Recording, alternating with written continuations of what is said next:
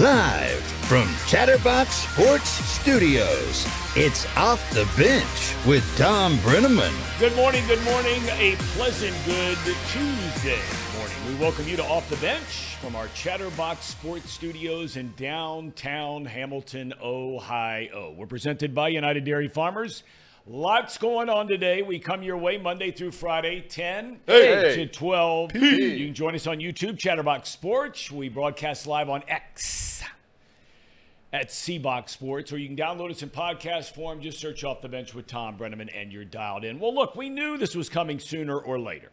After all, Brian Callahan and Lou Anarumo have been interviewed for head coaching jobs numerous times over the last two years. Callahan becomes the first to get his big break, and he was named head coach of the Tennessee Titans. He'll officially do it today. Congratulations to him. What an unbelievable honor.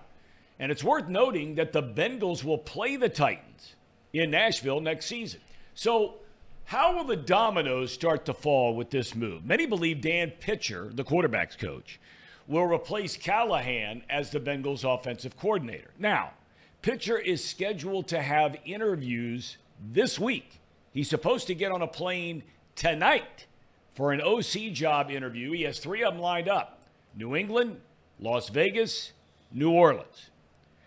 Former star defensive back Jason McCourty speculated last night that Tee Higgins would become a target for Callahan and the Titans. Now, look, they can't sign him as an outright free agent, but might the Bengals tag him, sign him, trade him to Tennessee?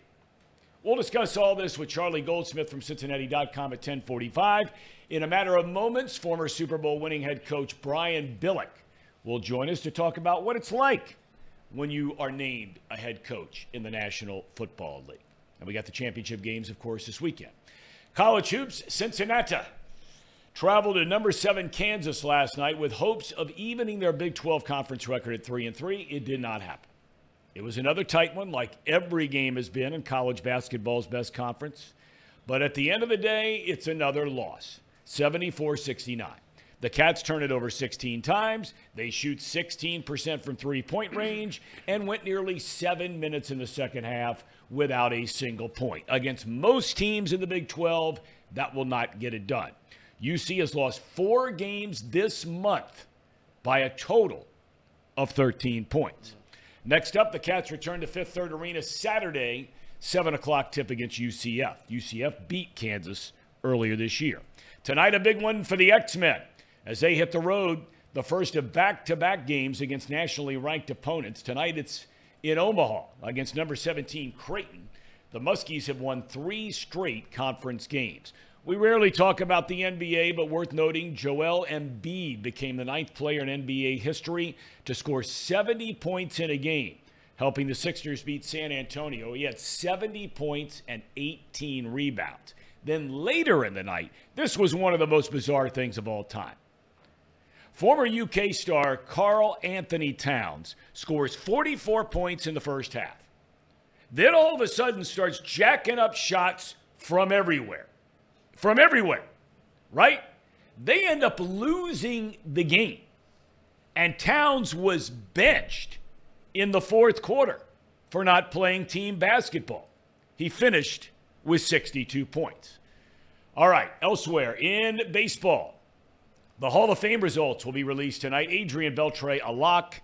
Many feel like this is the year for Joe Mauer, Todd Helton, Billy Wagner, all a chance to get in, among others. We'll know at 6 p tonight.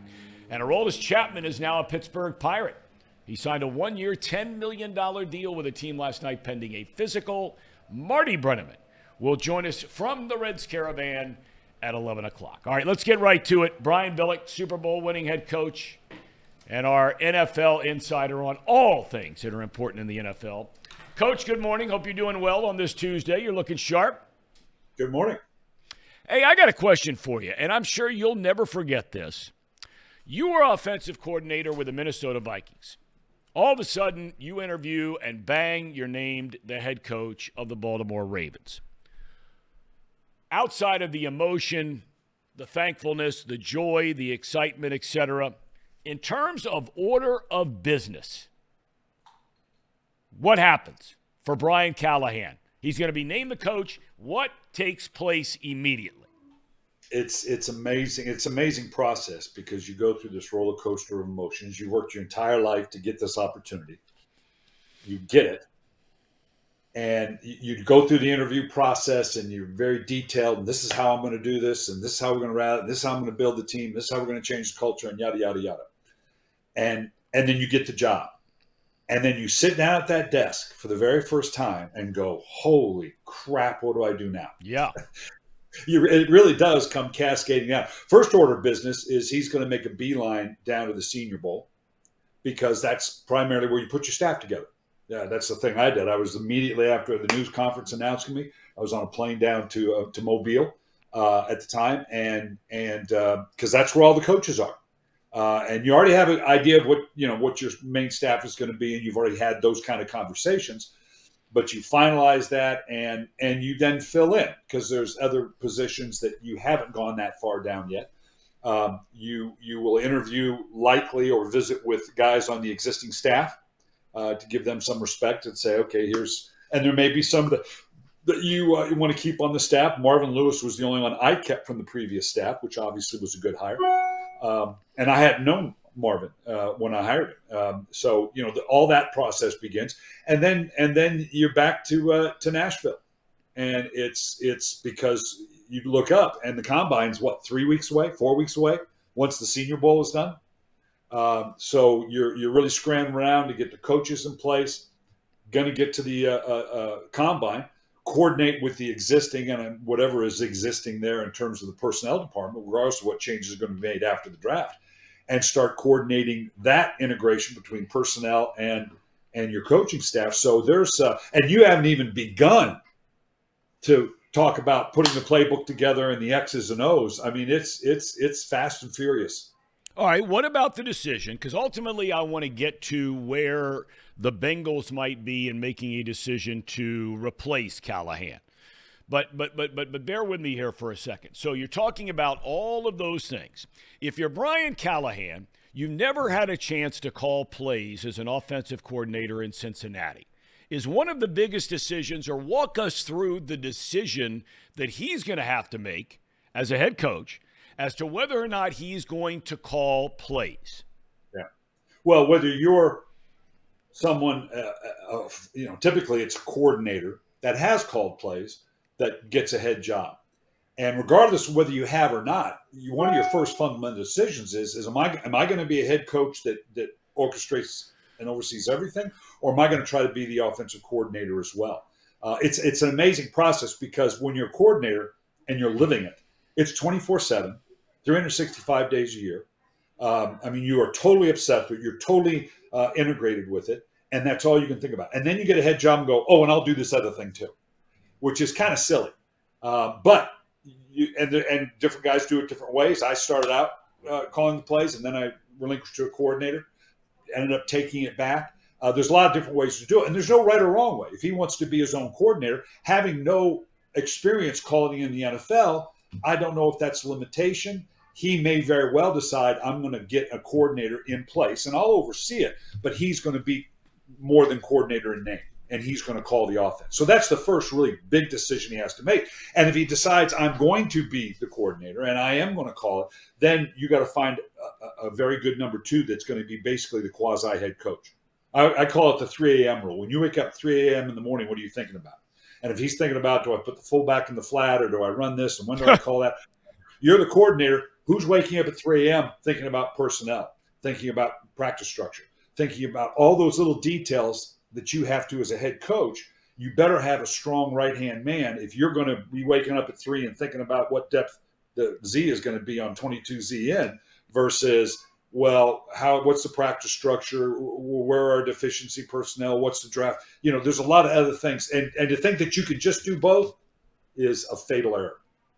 Okay, uh, now if you're sitting here in Cincinnati, Dan Pitcher has been the quarterbacks coach since Joe Burrow was drafted.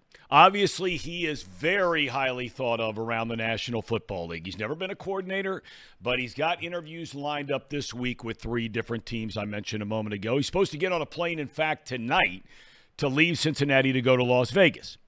All right. Now you're Mike Brown or Katie Blackburn. And here you have this guy who Joe Burrow speaks glowingly about. Clearly, uh, Zac Taylor has talked glowingly about. Yet, unless something changes, and you alluded this a minute ago, you would be getting the, the, the coordinator's job in Cincinnati, but not being a play caller. So, would you rather be in that position? I'm asking you personally. Would you rather be in the position of, okay, I got Joe Burrow, I got Ja'Marr Chase, maybe I got Tee Higgins, I got all these guys, right? But I'm not calling plays.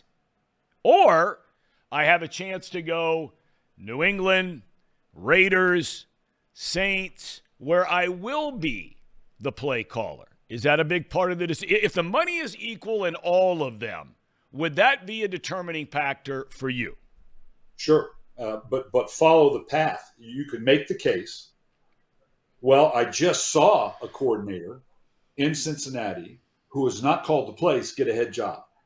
So obviously that path, if he and and assumingly they think he's a good coach, he knows what he's stepping into. I'm assuming that that uh, Taylor's going to hold on to the play calling. He could make the case. Well, I stay in Cincinnati. I've got a great quarterback, and I just saw the guy above me take that path to a head coaching position. So you could you could see that, and would justify it. More traditionally, would be well, if I really want to become a head coach, I got to go someplace where I do it all. Now, the places you just named, that'd be great, but none of them have a quarterback. So now you, you've got to weigh that mm-hmm. against if I stay with Joe Burrow on a path that I just saw the guy in front of me get a head job, or do I go do the coordinator thing, earn my chops that way, but I got to do the 50 50 crapshoot of do we find a quarterback? Because if you don't, then you just become the, the, the, the captain of a sinking ship and that path to a head coach isn't going to happen because you're not going to be very good as a coordinator. You're only as good as your quarterback is. So that's kind of the calculation he's going to have to look at as to ultimately, if indeed your your number one priority is what's my best path to becoming head coach, the fact that you just saw the guy in front of you, I would think staying in Cincinnati would be a viable choice for him. Okay, but uh, now let's put uh, put you in Zac Taylor's shoes. Um, you know, like every coach, you know. I mean, heck, you used to listen to people burying you on the radio. I remember you telling me stories. You're driving home and your team just scores 45 points in a game. You're the coordinator in Minnesota, and they're they're lighting you up to get fired, right? Um, so if you're Zac Taylor, he's come under criticism, like all do, for his play calling. Uh, but he's come under a lot of criticism here in Cincinnati about his play calling. Um, do you think he would be less reluctant, or you, if you were in his position, would you be less reluctant to think about giving up the play calling duties to a guy who has never done it before? In fact, he's never been a coordinator before. You know, it's it's interesting that dynamic of being a play caller, and it's I always find it interesting that Zac Taylor's taken his team to a Super Bowl and is great, but all of a sudden now he can't call plays no, it doesn't work that way. And and frankly, actually physically calling the plays is is overblown. Yeah, you have to have a, a, a, good offense and a good quarterback, and it has to be orchestrated. But and and all of us think we have a special intuition about play calling, and we don't. You just don't. Um, if if if and if he needs to give it up, and he may very well be you know, Mike Shanahan. You know, a lot of it is it's just fun. I mean, play calling's right. fun. You like it. Um, but at some point, you recognize, you know what? I need to be more of just the head coach. I need to push that individual attention to detail to and, and, and, embolden the right guy. If you really believe he's the guy that your quarterback coach is going to be the coordinator, can make the calls and make the plays. And yeah, he'll he'll be as good as you are because the game plan is orchestrated. You're going to have input on the game plan. And you all know what your first call is on first and 10, second and 10 after a run, second and 10 after an incompletion, second medium after a run, explosion on when you first get to the 40 yard line. What's my first call on the goal line? That's all orchestrated during the week. Who physically calls it is uh, sometimes over romanticized. So, yes, he may be at a point where I'm still going to oversee the offense just like I oversee the defense. I'm going to be the head coach, but I'm going to let him orchestrate the details. And that's probably not a bad idea uh, because there comes a point where, I mean, it's a lot and it can wear you out. and you probably need to bring a little more focus on the day to day of being that head coach, monitoring uh, what's going on with your team on a daily basis, and let the minutia of the details offensively go to another guy. Uh, but you're still going to be involved with it and still make the calls to a certain degree. So yes, that that's easily done and probably not a bad path to linger and hold on to. No, I'm going to do it. You know, like Mike McCarthy took it back in in uh, uh, in Dallas. Okay, and and uh, the result was very good. But what did he give up as the head coach, and why he was almost fired this year? So there is a give and take here, uh, hmm. and some guys are good at it. And and again, uh, Zac Taylor's going to have to decide whether this other guy is capable or not, and he likely is. Uh, but he has to make that decision, and and turning it over would not be a bad idea. Not because he's not a good play caller, but simply because through the maturation as a head coach in the organization, that's probably something you should do. All right. Last thing I want to ask you about um, is this, because we discussed this a little bit yesterday. Knowing that Pitcher is so young, uh, he has not been a play caller. Uh, he clearly has been a part of putting the game plan together along with Callahan, et cetera, et cetera, et cetera. Um, but it's been argued that oftentimes it, it's good to bring in a quote unquote fresh pair of eyes, right? I mean, the yes. Ravens this year bring in Todd Monken from the University of Georgia, and they have just exploded under him. And that offense, they, they just got an unbelievable team. I don't need to tell you.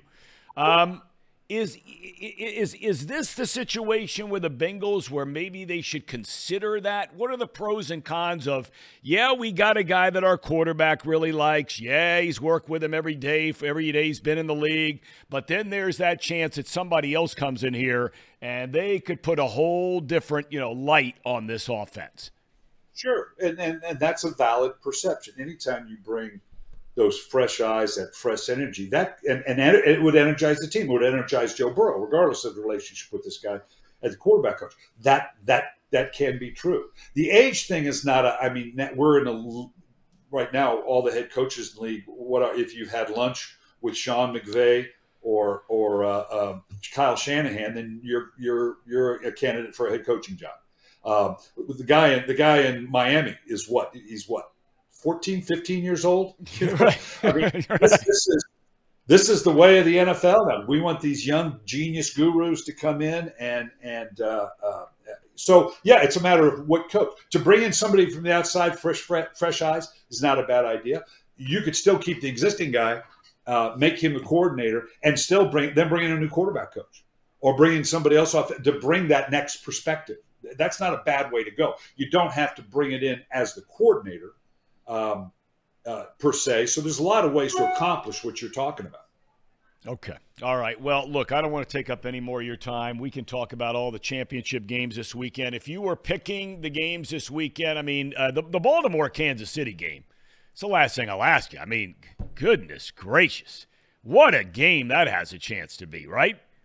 Yeah. I mean, and and you're right. The Ravens are playing lights out but it is Patrick Mahomes. A big thing there, and, and, yeah, at the end of the day, uh, the Ravens are favored. It's interesting; they're only favored by um, uh, favored by three and a half. So you get three for being at home. So really, they're they're favored by half a point, which I find a little tight, uh, as well as the Ravens have played.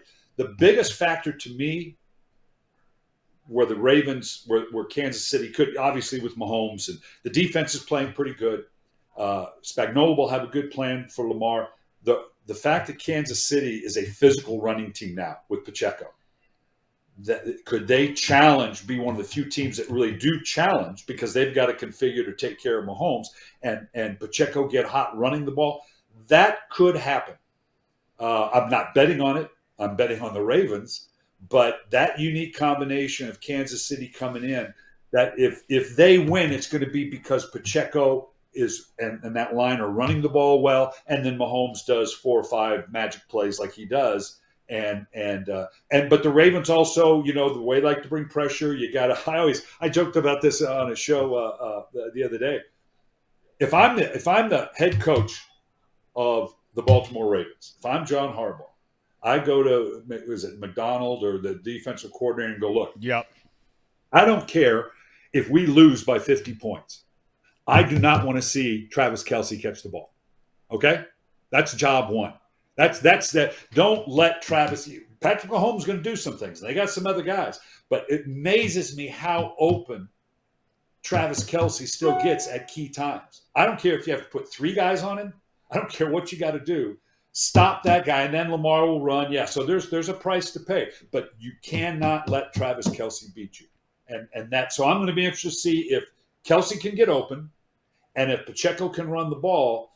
If not, if either one of those things doesn't happen, then I think the Ram- the Ravens are a slam dunk. Okay, well then I will ask you about the NFC game because I mean, you know, Bill Walsh is one of your mentors. You worked for him uh, a uh, hundred years ago, uh, and you were out there in San Francisco. It's where you started your career, your coaching career. Um, I think the Lions have a chance in this game. I mean, it's a big duh. I mean, they're in the NFC Championship game, but they do some things that uh, that can give teams some fits. You, you think they have any chance out there in California? I would love to see that happen because, as we know, Detroit's the black hole. Things just go in there and disappear for decades. Right. And the fact they're in the championship game, and this is a personal bias for me, only because I was at the Baltimore Detroit game in Baltimore. They were inducting Terrell Suggs in the Ring of Honor. Baltimore just demo- I mean, it was 30 what, 38 to 6 and it was not that close. Right. I can't get that image out of my mind. As great as Joe Goff, uh, uh, uh, uh, Goff, Jared Goff has been going on the road to San Francisco. Now Purdy looked a little, little shaky, you know, early on, but at the end, I think the totality of that defense, what they'll be able to do against the Detroit defense, I just, you know, would be great. I just don't see it happening. I think it's going to be Baltimore and, and San Francisco. Um, because that San Francisco team's pretty good. And even that game, I'm jumping ahead here, and they'll say, "Well, they they killed them uh, in in San Francisco." Well, that's with five interceptions. This is a stupid thing to say, but if Purdy doesn't turn the ball over like he did against Baltimore the first time, they were moving the ball and they were handling Baltimore pretty good this this could be a hell of a game. But I just, as much as I'd like to see it, and it's a great story, I just don't see Detroit going west and San Francisco not playing well and and getting that done. Okay, all right, Coach. Thanks for your time, my friend. Great to see you as always. Have a great rest of your day. Sounds good. All right, head coach Brian Billick, Super Bowl champion with the Ravens. Will the Ravens be Super Bowl champions again? Brian won one there in Baltimore. Uh, John Harbaugh has already won one he would be on track for number two if his team can get it done. But that is the game over the weekend. I mean, uh, they're both obviously they're conference mm-hmm. championship, yeah, duh. But man, the storylines involved there. I, I just loved. I want to get back because we're going to talk most today about this whole Brian Kelly. I thought that Coach Billick. That's why we're so fortunate to have him on mm-hmm. the show because his insight into this stuff of breaking down what are your decisions you have to make I mean, I would have never thought in a million years. Oh, we got all right. First thing, we got to get on a plane and get down there to the Senior Bowl, right? Then we got to get ready for the combine. And now you're thinking about your coaching staff. And, and you got to meet the people that you met in the job interview, but you don't know them. They're player personnel people, right? There are so many things going on there. Um, and congratulations to Brian Callahan. I mean, this guy has has earned this job. He's worked his tail off. He's had great success working for a lot of different organizations for a lot of phenomenal future Hall of Famer quarterbacks. Mm-hmm. Right? Good for him. Yeah, no, there's no doubt about it. That was uh, the, the biggest takeaway about this is is at some point we knew based off of what you've seen in the history of the NFL is when a team is successful, teams start plucking pieces from that team, right? And we knew, based on what the Bengals have done over the last two years, that at some point, Lou Anarumo and Brian Callahan were gonna get a head coaching job, as they deserve, as has every OC that that's been to back-to-back AFC championships deserves. So yeah, this is this is this is absolutely well deserved. He, he, he paid his time. He's still young. He's still exciting. He comes from a, a, great coaching family. So, yeah, I mean, that, that's the biggest takeaway here is that he absolutely deserves this. And I thought you had a really good uh, conversation with Coach Billick about all the things that happen once you get a head coaching job. And I, and I think you alluded to it, but what was your biggest takeaway from what Coach Billick said about, you know, when you get into a room and now you've got to, they talk about a president, first 90 days, right? What are your first 90 days as the head coach of the Tennessee yep. Titans? What was your biggest takeaway, coach? Well, I mean, it just it's got to be so overwhelming. I yeah. mean, it's so much on your plate instantly at one time. Now, Brian Callahan's been preparing himself for this happening. He's interviewed multiple times. I'm sure he's thought through this entire process many, many times. But when it actually happens, I mean, with anybody out there, when you get that first big break, right? I mean, the big one, right? You're all of a sudden going, oh my God. I mean, you know, my, my job was 10,000, you know, degrees below a head coaching job. But I remember when I got the Chicago Cubs job as a 25 year old guy, it's a big job. I mean, that's when cable was coast to coast. They were one of two teams in America that were on from coast to coast. I don't know a soul in that town. I have nowhere to no idea where to live in that town. I don't know anybody who works for the team. I don't know anybody. And all of a sudden, I got to go drive up to Chicago and start looking around. And look, I'm not alone. All- of you have done this at one t- point in time or another, whatever it is you do. And to now all of a sudden be responsible. I mean, I was only responsible for me. Mm-hmm. I didn't have to go out and hire 20 coaches. Right. Right? To be my assistant to the assistant to the assistant. Right? I didn't have to learn 65 or, you know, how many you got between the active roster, um, who your potential free agents are. Uh, consulting with your player personnel people about who you want to bring back, how much money do we have under the cap, what are we able to spend, what are our needs, what do you guys think our needs are? I mean, can you imagine what that is like for him? I mean, good for him, he's going to make a lot of money, but Right. there's a lot going on. Yeah, that's certainly not responsibility that I want to want on my shoulders. No, I, Oh, sure you would. You'd love it. You'd love it. Come on. Everybody would want that responsibility. I would love the job. I don't know if I'd like the responsibility. That's that's the catch twenty two of having a big time job, it's right? a lot of pressure. It is. It's a lot of pressure. No, I, I, I'm happy for Brian. I think eventually, like Reed said, one of these guys, at least one of them, we're going to get snatched away from us. That's that's what happens when you're a successful franchise in the NFL, or when you're a successful team, when you have a run. But I feel like this is a good good time to part ways. Um, and again, I, I obviously, obviously the the window is nope, Problem, Casey. right, Thank you. right through the camera. Isn't going to do it, Casey. Uh, this is wild. uh, yeah, so I feel like this was a good time to part ways. I, I feel like, and again, this is the. Keep going. There's a charging block right there, There's- Tom. Right, right next to this green box over here. This green box over here. If you need a Here we charging go. block on the ground. Here we go. Yep, there we go. We're doing it all today here on off Yep. the bench. What was your point, Elliot? Yeah, let's try to get back to that. I think it's a good time to part ways with Brian Callahan. I, I'm not going to say it's the closing of a window. It's just the start of a new one, right? I, I think you're going to lose Tyler Boyd. You might lose Mixon. I think there's a good chance uh, Tee Higgins does not uh, play next season for the Bengals. I think the tag and trade is a very real possibility. And with that, I think Brian Callahan potentially and and and Brian and Brian Callahan seems at least at this moment to be a good fit for the Titans. So I, I listen. I, I'm happy. I'm happy for the Titans. I'm happy for Brian Callahan. Yeah, I'm absolutely happy for him too. Listen, this is the, the, the biggest question, and, and, and Tom alluded to it, is is what all falls into place from here going forward, right? Yeah. Is Dan Pitcher gone, who everyone assumes, everyone here in Cincinnati is assuming that's going to be the next offensive coordinator of, uh, of the Cincinnati Bengals? Well, now a guy that he's spent a lot of time with over the last few years has gotten a head coaching job, and he needs an OC. Hey, you know, we, we, we I would love your brain down here in Nashville, right? I would love we're, we're, we got a young quarterback. We're gonna try and get this right. So, where do the pieces fall going forward here in Cincinnati? Where do they fall for Brian Callahan down in Tennessee? All of these things are. It, it, it's it's gonna be so I'm I'm so curious to see what happens here. I said yesterday on Chatterbox Bengals that this is perhaps out of all of the question marks that the Cincinnati Bengals have going forward, where dude with, with Tee Higgins, Tyler Boyd, DJ Reader, Awuzie, uh, Jonah Williams, all of these holes that are on this team, this is perhaps the the one that they most need to get right.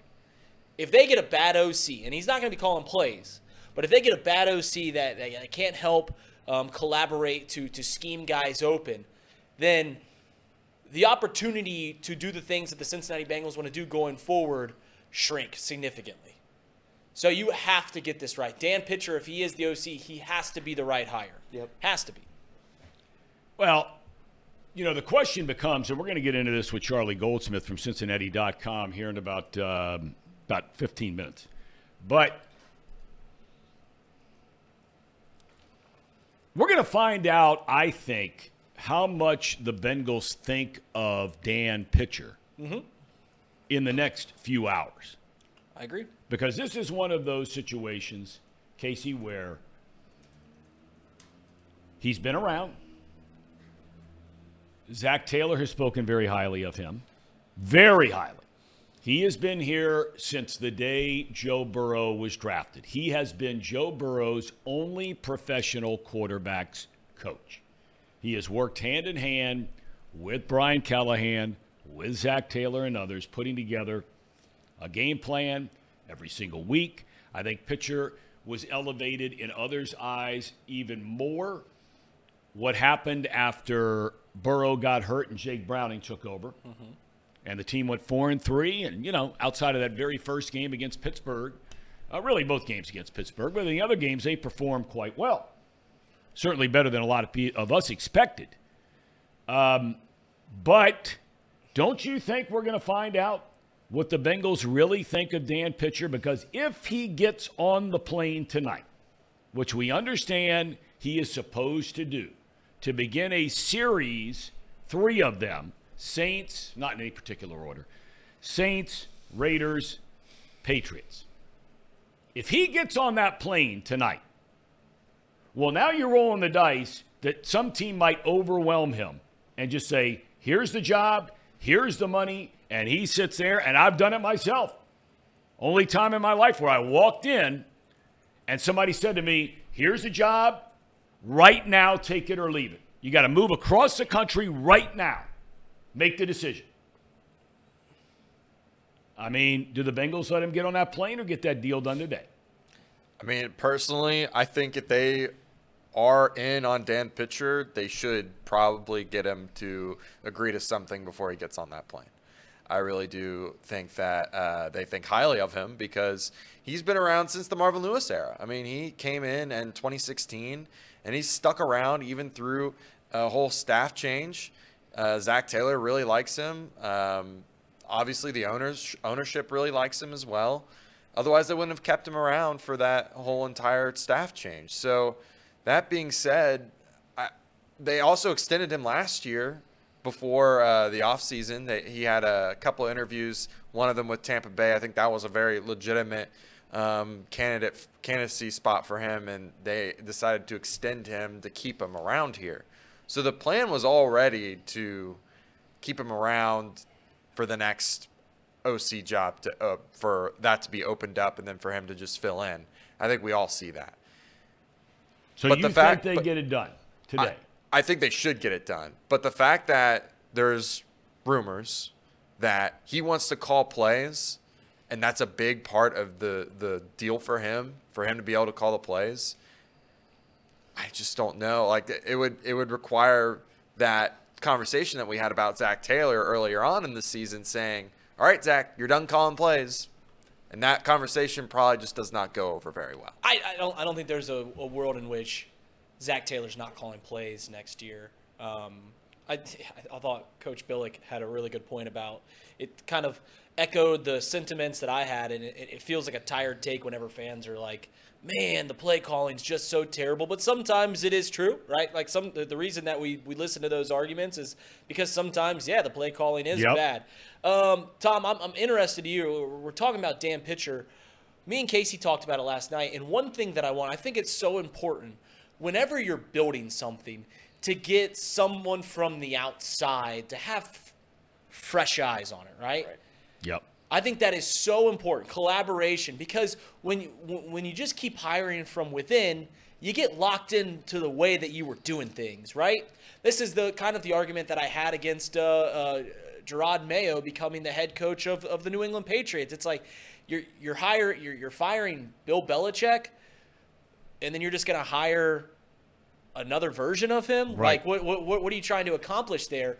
So I think it's so important to constantly be getting new ideas, constantly be bringing in new voices and new eyes onto something and say, hey, you come from a different perspective than what we've been doing over the past three years. What do you think we could be doing here on the offense? That's why I like. I'm not opposed to hiring Dan Pitcher, but I would I, I would prefer someone from the outside to come in here and say, "Listen, this is what was successful at the place I was just at. This is what we do." Someone like uh, who was the the OC or the not the OC, but someone So- from Miami, right? Yeah, the um, I can't remember his name off the top of my head. I had a whole list of guys that we went through yesterday, but the passing game coordinator for Miami is open. He, he's open to deal um, right now. We, we could we could have him here in Cincinnati probably tomorrow. Uh, and you just look at what he was able to do with Tyreek Hill and how explosive that offense was. We all know that Tua's probably not the guy either, and he still made that offense look great. He still protected Tua. All those things, I think, you take into consideration, and you say, well, they were able to make Tua look fantastic this season and last year. Our offense looks a little stale, at least in the passing department. Let's let's bring him in and see what he can do to help alleviate some of the pressure on Joe Burrow. Okay, but here would be my question: Why are they letting him go? They're not letting him go. He, he's just the passing game coordinator. He's just interviewing other getting- places. You're just saying he's getting interviews. Yeah. Okay. All right. So they're granting him interviews as a passing game coordinator. Well, just moments ago, story breaking now. I mean, you want to talk about night and day in terms of philosophy, and I and I'm not going to say anybody's right or anybody's wrong. But if you want to compare organizational philosophy, ownership philosophy, you have the Bengals and you have the Philadelphia Eagles. Mm-hmm. The Eagles lost both their offensive coordinator and their defensive coordinator to head coaching jobs last year after the Eagles went to the Super Bowl. So they bring in brand new guys, right? They start with a DC, they're unhappy, they demote him, they promote Matt Patricia, longtime guy under Bill Belichick, right? Apparently, both of those guys are out the door tomorrow.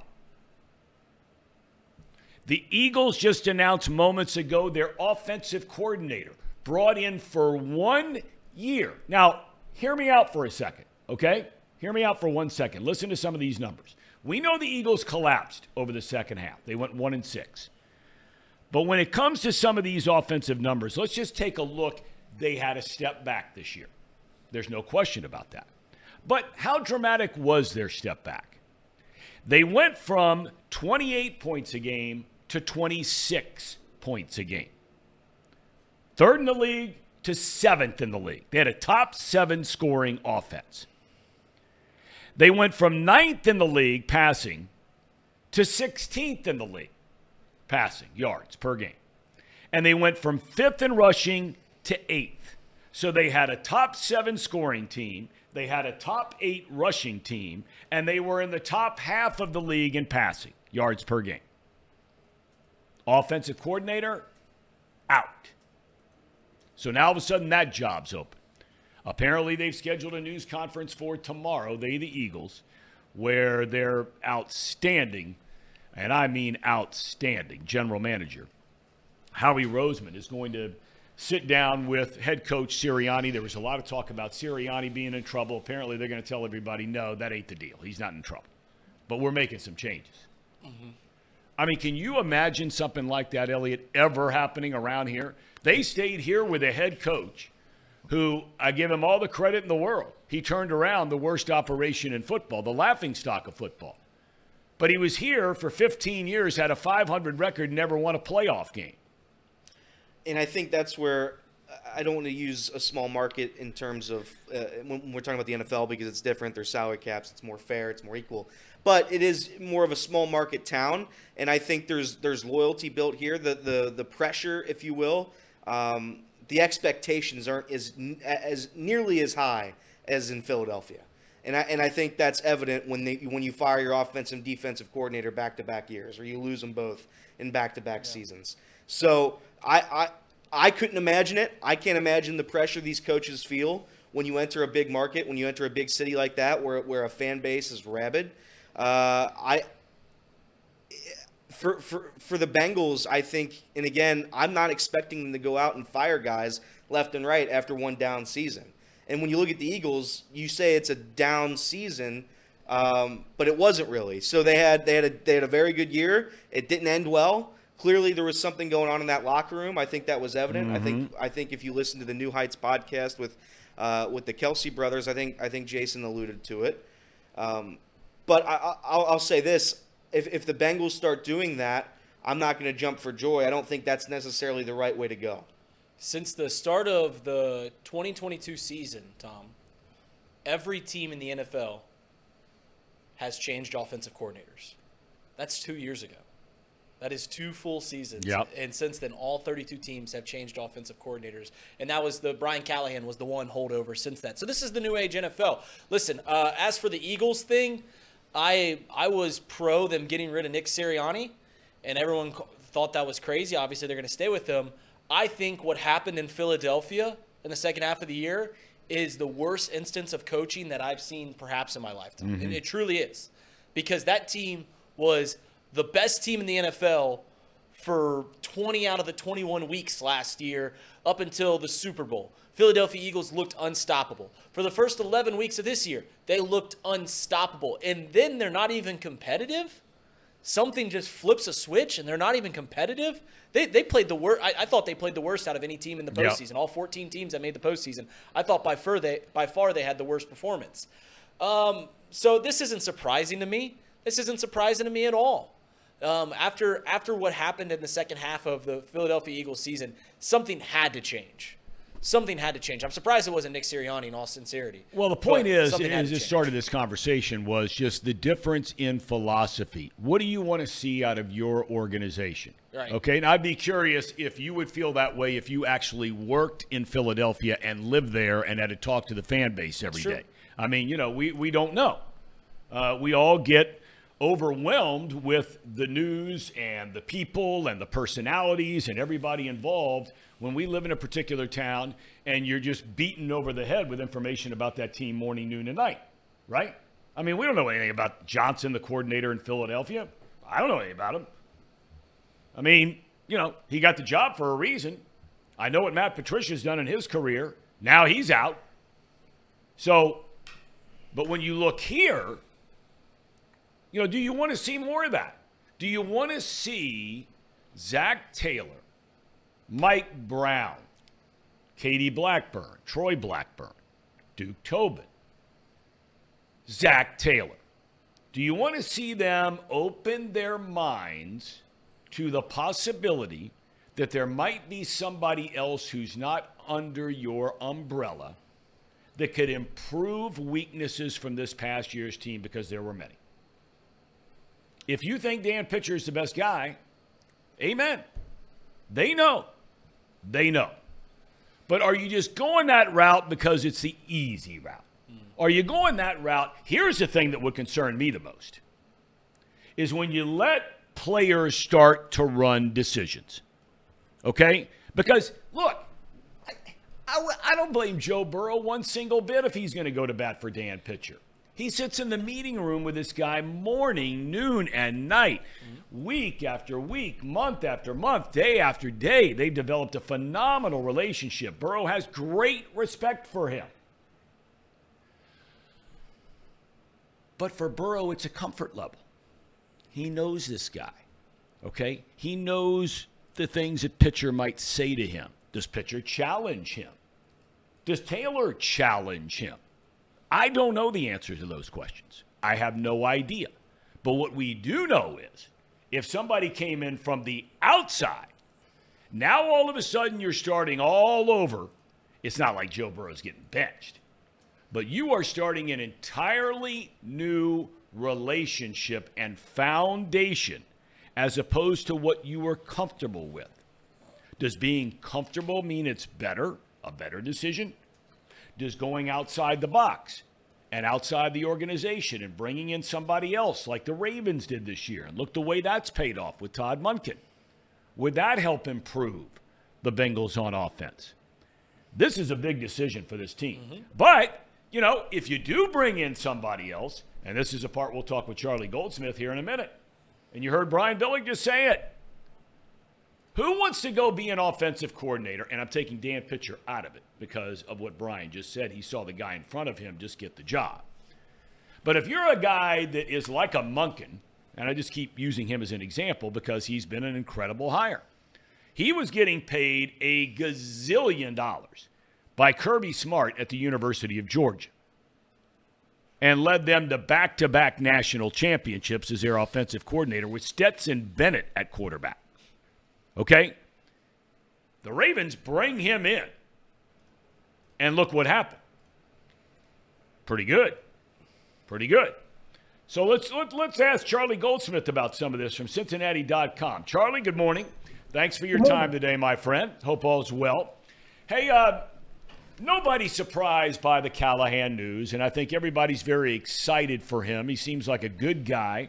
Uh, you've been around him quite a bit, and I don't think there's any doubt that he's ready for a head coaching job, right? So here's kind of the best Brian Callahan story I've got. Back to back seasons now, he's kind of predicted how the year was going to go for the Bengals, uh, kind of from an X's and O's schematic way.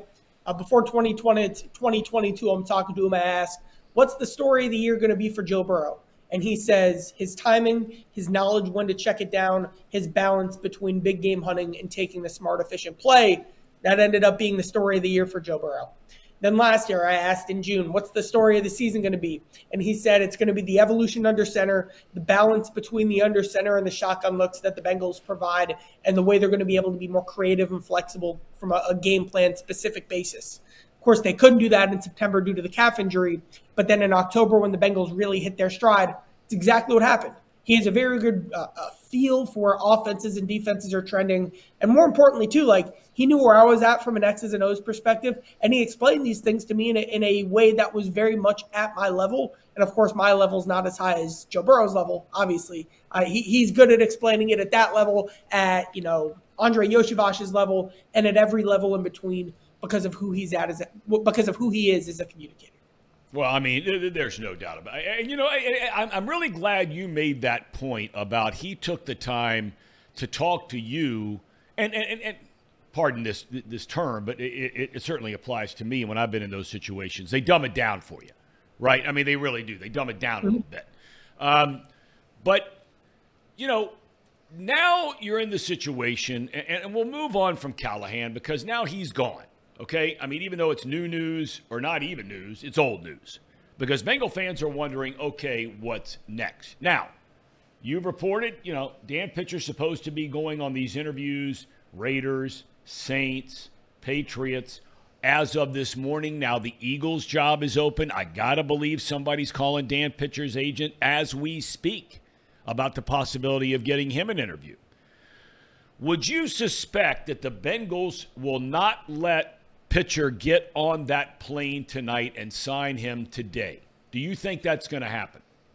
I think that's their priority. I think there's that that's ideally what would happen. I think for both sides involved. But Zac Taylor has publicly said already like there's an interview process that they have to go through. That's how these systems are working across the league. There are rules in place, X, Y, Z, check this, check this, check this off Dan Pitcher has more than proven that he's ready to be an offensive coordinator. We know this because he pulled himself out of the Buccaneers race last year um, when he would have had a chance to, you know, run their offense and be the guy calling plays, running the show with Baker Mayfield in Tampa Bay this year. He pulled himself out because he valued the opportunity uh, of being in the Joe Burrow pipeline, of being in the Zac Taylor pipeline, because of the expectation that Callahan will get a job eventually. So all of those signs suggest to Pitcher's number one choice being the Bengals, the Bengals' number one choice being Pitcher. But then, of course, you're not doing your due diligence, and also you're not following the rules. If you, you know, make him your, your OC today, there are things that have to happen before you can get to that point. Okay, well, um, make an argument for me, Charlie, uh, and I'm not asking you necessarily to believe this or what you would do. But we've been talking on the show today with Brian Billick, uh, the, the, the, the five of us in here, about you know, maybe it's not a bad idea at this point in time. Let Pitcher go do his interviews. You're rolling the dice a little bit. Um, but to maybe look outside the organization, and we keep making reference to what the Ravens did, say, with Todd Monken this year. Make an argument for me why that would make sense. It's what I could see Zac Taylor least doing. Um, Okay. and, and I could do that. But the biggest difference between Todd Monken and Zac Taylor is it's not John Harbaugh's offense. It's now Todd Monken's offense. Right. Regardless of who the offensive coordinator is going to be, Zac Taylor and Joe Burrow will have more say over this offense than the offensive coordinator. It's funny too, like if you were going to hire an external OC, it is truly incredible how many of the hot offensive coordinator names on this cycle have a connection to Zac Taylor. I've got a list to my left here. Liam Coen, uh, coached with Zac in LA, and Zac, like, they talk often. Uh, Zac brought him to Paycor this year to hang out. Uh, Klint Kubiak worked with Zac at Texas A&M, and they, like, got into coaching together. Cliff Kingsbury played with Zac, coached with Zac very early, one of his closest friends. Jake Peetz played with Zac at Nebraska, and Jerrod Johnson played for Zac at Texas A&M. So if it is the external hire, everything that Zac Taylor has suggested would signal that it would be a guy he has a, a pre-existing relationship and similar set of philosophies with, like Callahan, because I think what would make least sense for Burrow. And, you know, Zac wants to keep running this offense going forward, would be just a, a, sudden change when that's not as much needed because when Burrow was healthy, the offense was still elite. All right. Uh, we're going to see how all this plays out uh, very quickly because, uh, you know, look, at the end of the day, if the Bengals think as highly of Pitcher as you hear, uh, Burrow talk about him, Taylor talk about him, uh, the, second you let him get on the plane, even though you have to conduct other interviews. I mean, look, we understand how this, this whole thing works, right? You've got the Rooney rule, and it's a great rule, and it's an important rule. I don't think there's any dispute about that. But, you know, look, you can say to Pitcher, hey, di- look, you've been here. This is your gig. I know people don't like hearing this, but this stuff happens. It is what it is. And this had to have anything to do with a black or white or Hispanic or anything else issue out there.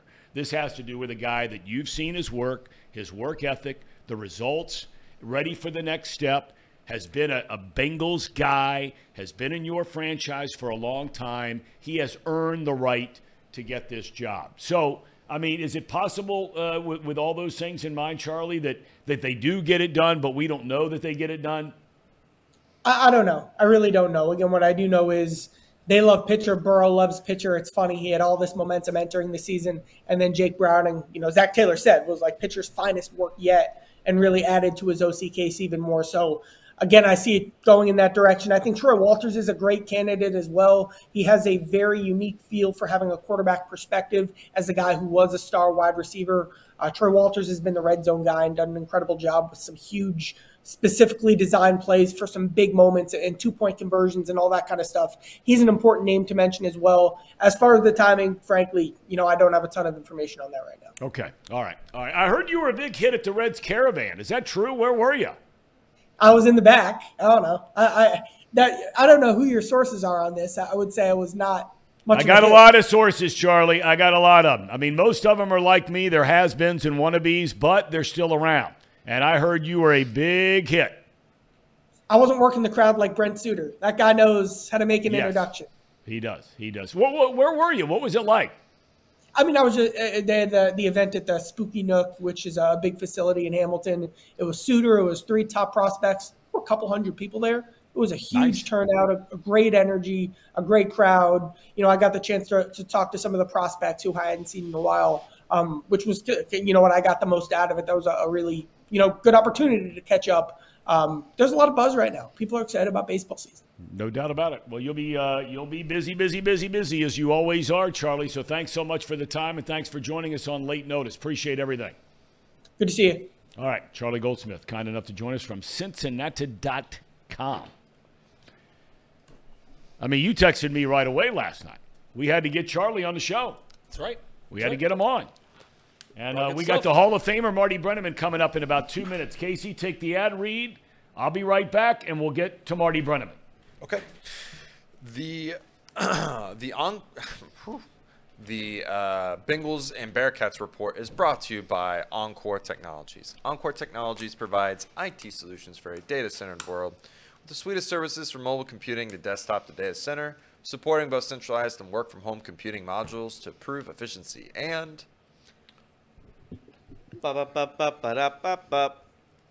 Productivity. Productivity. productivity. Visit encore.tech. The path to innovation begins here.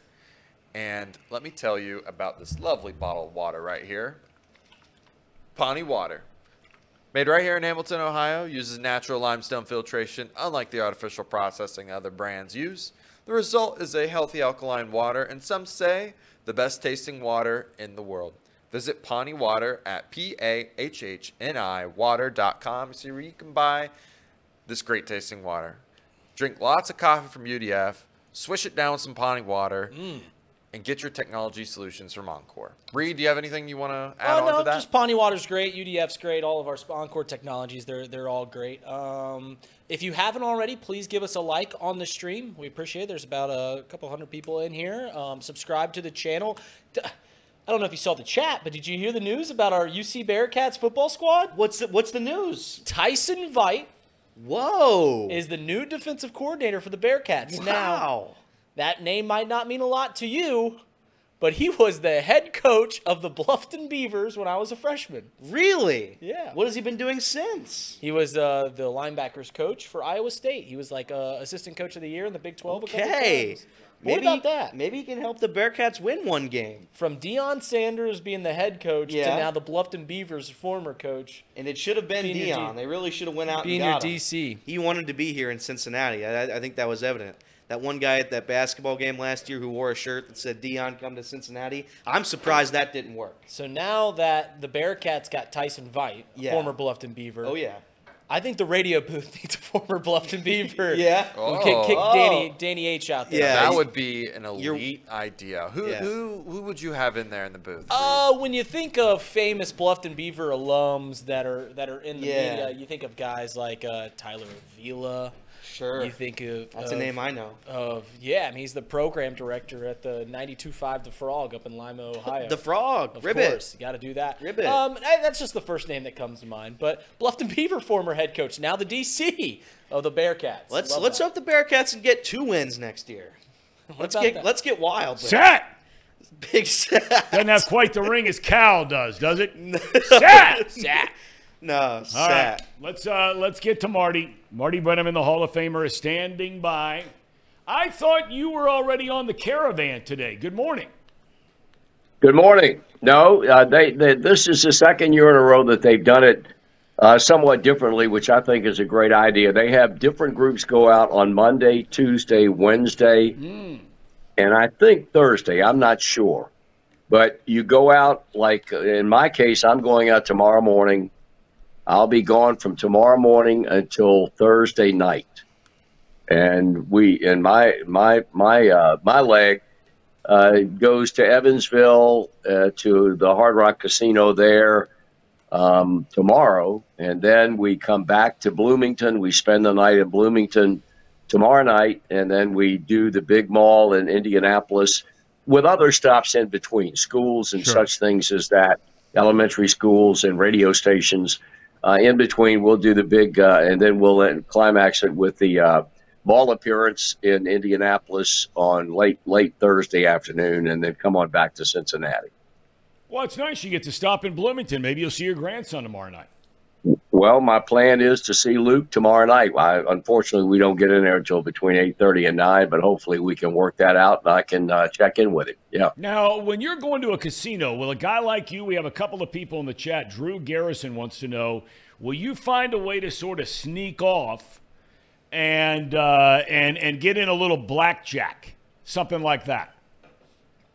You know, you uh, uh, having been my son for Look, these are coming years. from the people. These are coming from the people. it really from me. surprises me that you would waste my time and you would waste your time with asking a clownish question like that because Marty does a lot of things, but gamble ain't one of them. Okay. Well, I, look, I'm just trying to serve our audience. That's all I'm trying. To I understand that. I think you made that up, though. That's too quick for some guy to tune in. It is sitting And here right gonna- here. Drew Garrison. Get Marty out Oh, on a oh. blackjack table. He right here in the chat. He asked it, and I'm just sharing. Okay.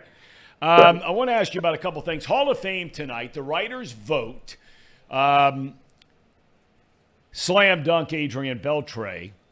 Um, are you I hope so. surprised? Well, he's a slam dunk. I mean, he- he'll. Well, I hope he is. debatable. Yeah. he is. He is. I mean, Yeah, of, of the early ballots that have been released, he's on like ninety nine percent. Of course, there has to be that one guy. There has to be That's that one guy that, that, that and that's Sure the as case hell for is. those that don't know.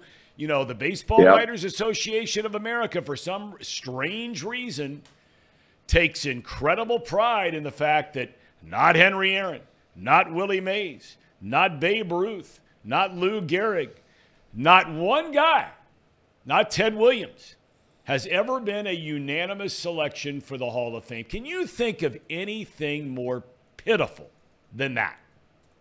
Well, it's a damn joke, is what it is. It really and is. It, it's it's it's really a slam against the fact that this body will not let any. Uh, you get me on a soapbox now because I've preached this for years. I don't give uh, rats, you know what, what they think about me. I'm out of the bit. I didn't think about them when I was in the business, and I have great respect for many of them who I think are i- incredibly gifted. I think Trent Rosecrans is a great, great writer, a guy who digs up through research things to write about that nobody has ever even thought about. And and I, I can go down the list of, of, of great writers. At the same time, as a body, um, I think broadcasters from top to bottom see more baseball over the course of any given season than the individual writers who are members. Uh, they're guys that are members of the Baseball Writers Association that are charged with the responsibility of voting for Hall of Fame people who might not see a dozen games a year. I mean, it's a joke, is what it is. And and on top of that, I still maintain until somebody can prove me differently that all the names that you just mentioned, Tom, and there are a whole bunch more. Um, give me a valid reason why you would not vote for any of those guys as as unanimous first ballot Hall of Famers, unless unless they personally pissed you off about something related to your job. You wouldn't give them an interview or you spoke nasty to them one time. Uh, I, I just don't understand how anybody can give me a valid argument for why a Babe Ruth, a Ted Williams, a Lou Gehrig, a Henry Aaron, a Willie Mays, any of those guys were not first ballot unanimous Hall of Well, Famers. you know I what? don't I- understand. My friend Reed Mouse here has corrected me because I had forgotten, and uh, shame on me. Actually, it happened with Mariano Rivera. So I stand Okay, yeah, that's right. That- I did not realize I read that the other.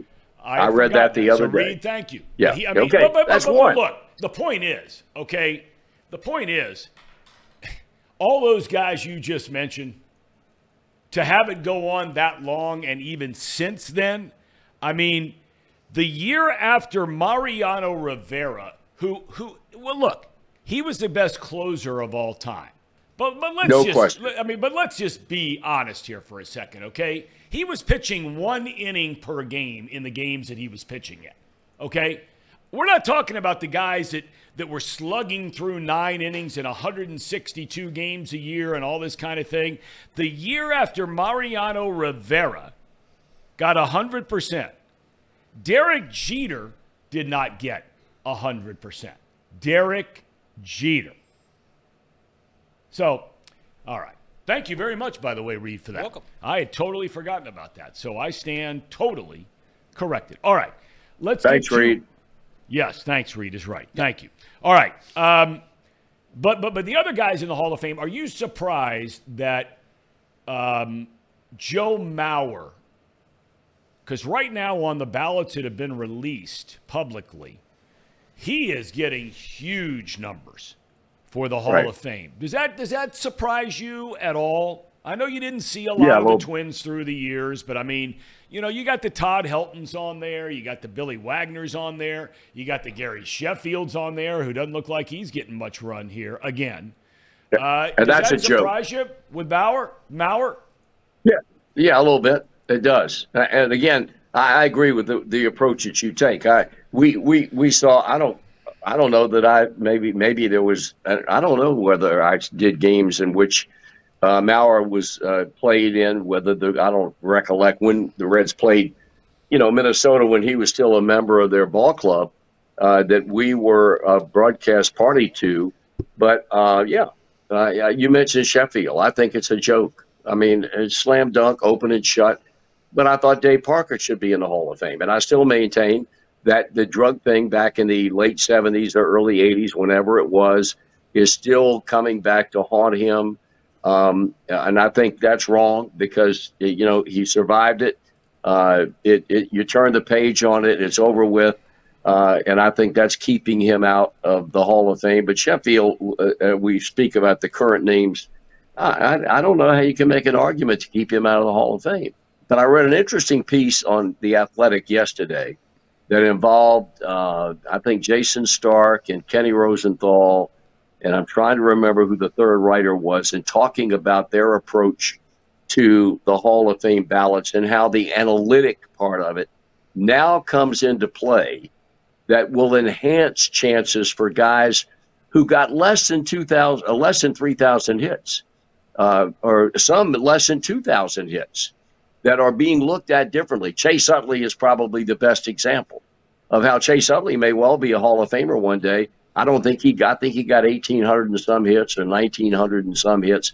Um, but but the other things that he uh, did to enhance the teams that he played for chances of being successful, uh, using all the analytical, uh, you know, the, I don't know what you call them, war and all that other stuff. Yeah um, that that will open the door for a lot of guys who never heretofore had had an opportunity or a chance to be in the Hall of Fame.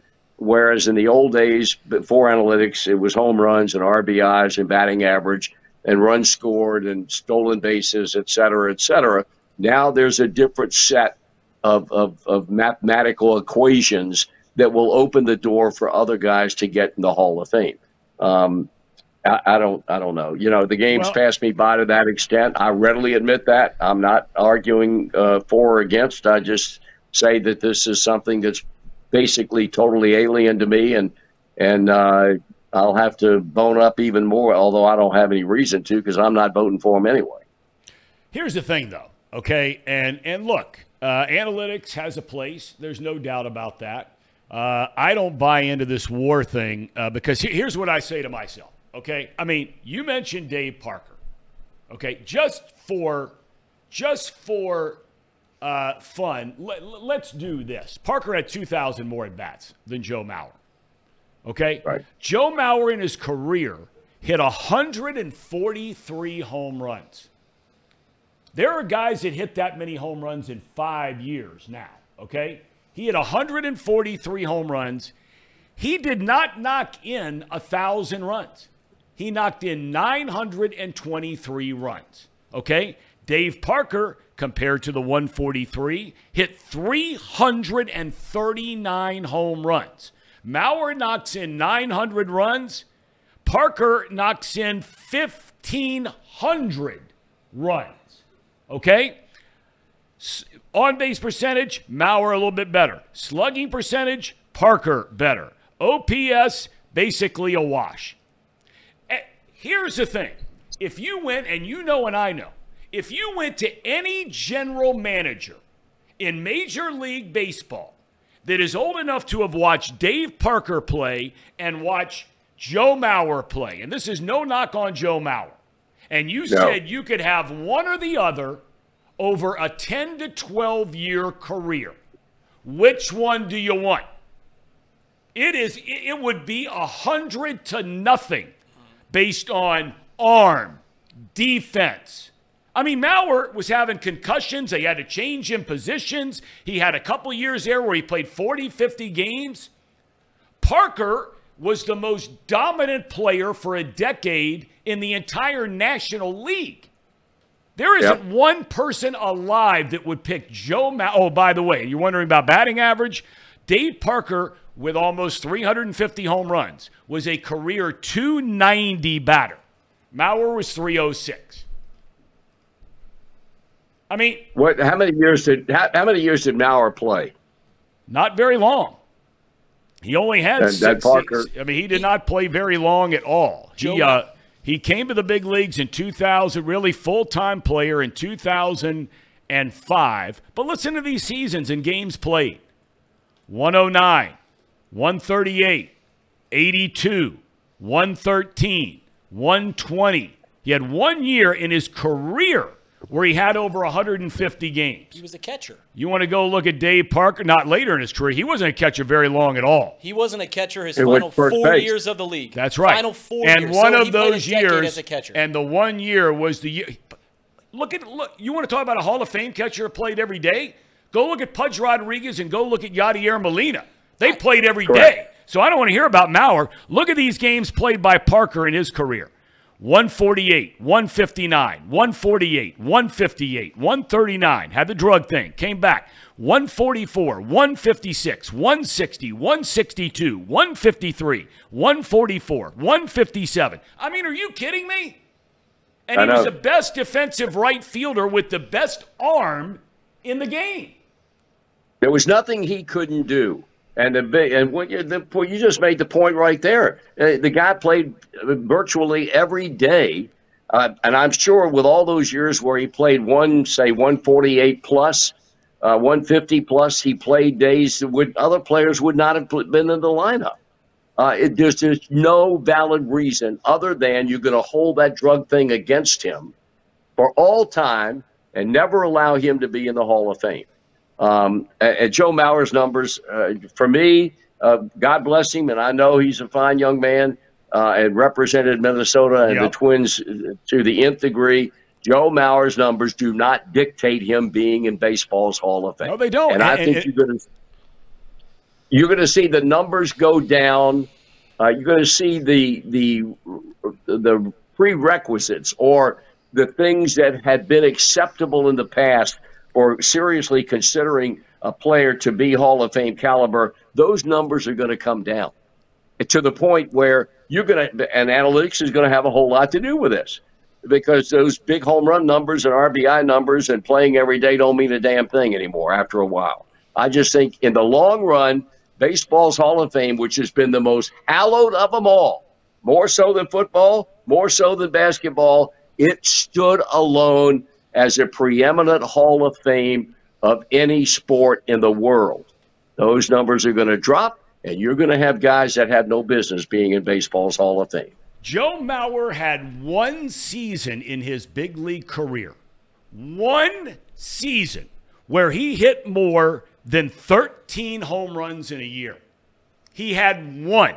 He did not have a single season where he drove in 100 runs. Not one. And that's a Hall right, of but- Famer because of on base percentage? Are you kidding me? Look at his Wait numbers compared to Gary Sheffield. Gary catcher. Sheffield hit 509 home runs. 509! He's got a higher war than Joe Mauer. He's got more hits than Joe Mauer. His batting average is the same as Joe Mauer. He has nearly double the number of runs batted in as Joe Mauer. Are you kidding me? He's a catcher, guys. He, he gets graded on a curve. Catching's the, the the worst offensive position on the field historically. You don't compare his numbers to Gary Sheffield. You compare his numbers to guys like Ted Simmons, guys like Mickey Cochrane. Is Ted Simmons in the Hall of Fame? yes. Yes.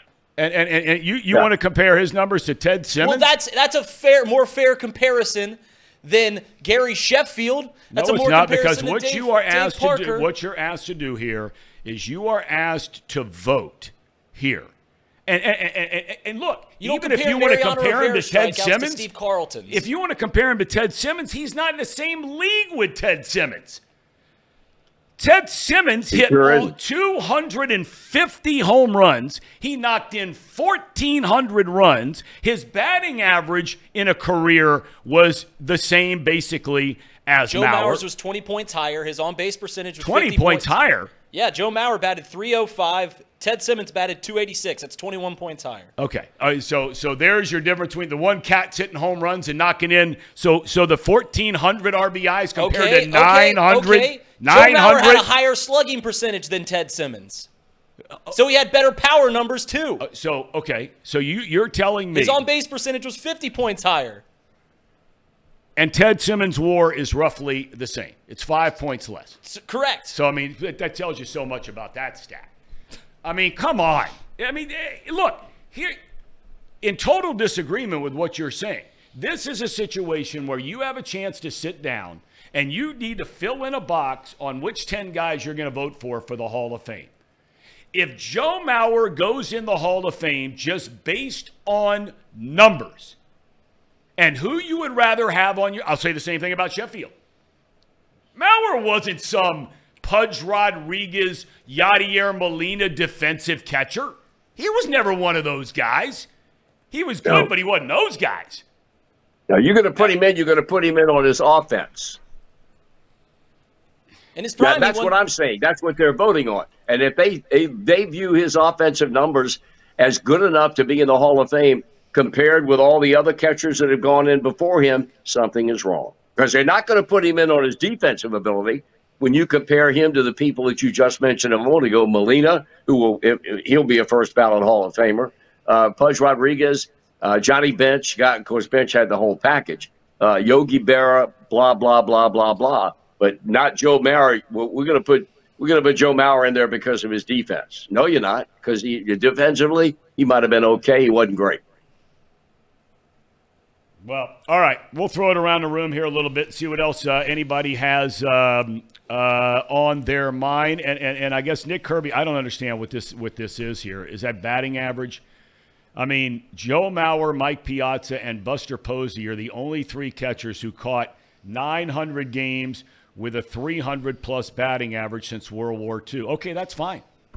Okay, big Yeah. deal. Big deal. That's right. Big deal. That big deal is right. I mean, if you want to Yeah. compare him to other catchers, there, no contest between him and Piazza. N-U-N, none. No. Okay, Posey's career wasn't as long and he was hurt a lot. Okay? But, I mean, come on. If you've got these other guys coming up for Hall of Fame, the Yadier Molinas of the world, and all these other guys, Pudge Rodriguez already in, I mean, give me a break.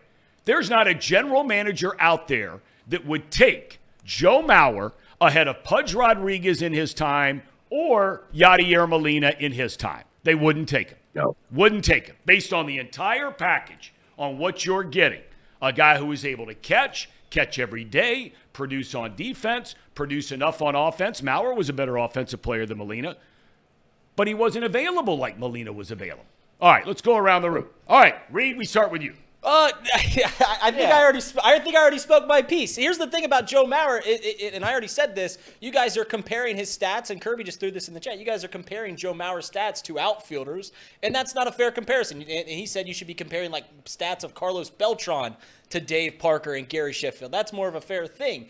Catching, I think that Joe Mauer, and listen, I'm a lot younger than you guys. So when I grew up, Joe Mauer, I played catcher. He was the best catcher in the league when I was growing up. He was the MVP. He was a three-time uh, Gold Glove winner. He was like a five-time Silver Slugger. He was the best catcher of the late 2000s. So when I look at all the other catchers that are in the Hall of Fame, yeah, he's not Johnny Bench. Yeah, he's not Yogi Berra. Yeah, he he doesn't have the same offensive numbers as Mike Piazza. But like I already threw, I I, I don't looking at the stats, I never watched Ted Simmons play. I never watched Ted Simmons play, but the stats are pretty similar. Similar in hits, better batting average, more slugging percentage for Joe Mauer over the course of his career. Uh, guys like uh, Mickey Cochrane. Mickey Cochrane, who played back in the 1930s, played for 10 years. He was fantastic at that time, but Joe Mauer has more stats than Mickey Cochrane has better stats. So I guess I don't have a question. I guess I'm just arguing for why Joe ba- Joe Mauer isn't a Hall of Famer. But I- see, we don't. We, we pick our spots, Dad. Tell me if you agree. If you want to play this game about you're comparing them position wise, because if that was true, if that was true, David Concepcion would have been in the Hall of Fame 20 years ago when compared to Right. the other statistics of shortstops that are in the Hall of Fame. It's embarrassing comparing his statistics to the overwhelming majority of shortstops that are in the Hall of Fame, and he doesn't even get a sniff. So, Nope. you know, to all of a sudden pick and choose what year we're going to compare positions and all these kind. The bottom line is if you were asked who was a Hall of Famer, the numbers I just gave you, and you had to pick two of the three, and who would you want on your team tomorrow? If I gave you Gary Sheffield, Dave Parker, Joe Mauer, Mauer would finish a distant third. Yes.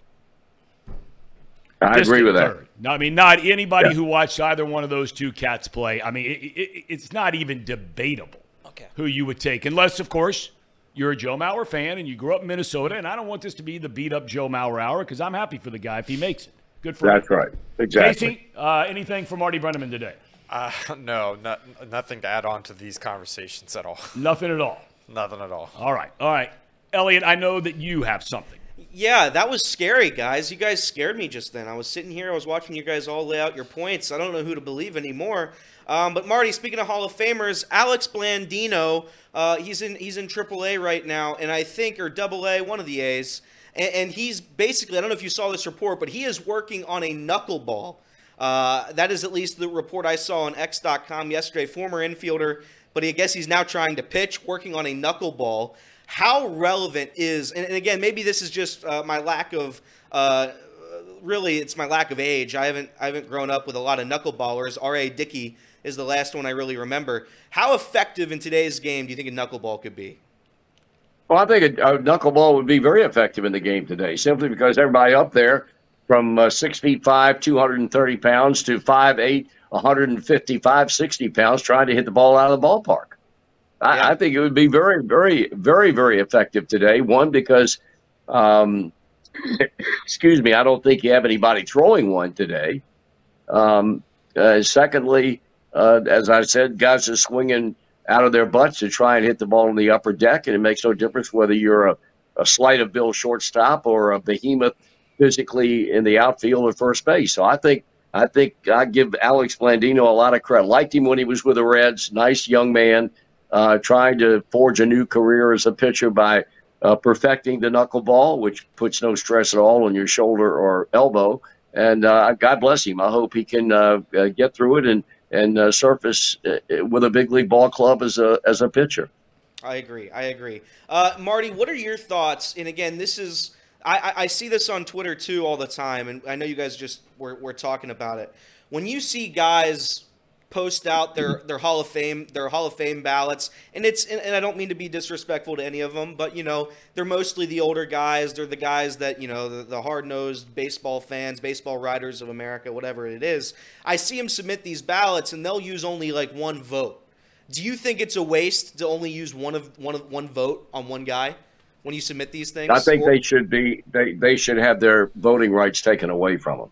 I agree. I mean, if they're, go- they're going to make a stand by not voting for anybody or voting for one now, you know, I, I don't have a problem. You know, you can vote up to, to, to for 10 players, right?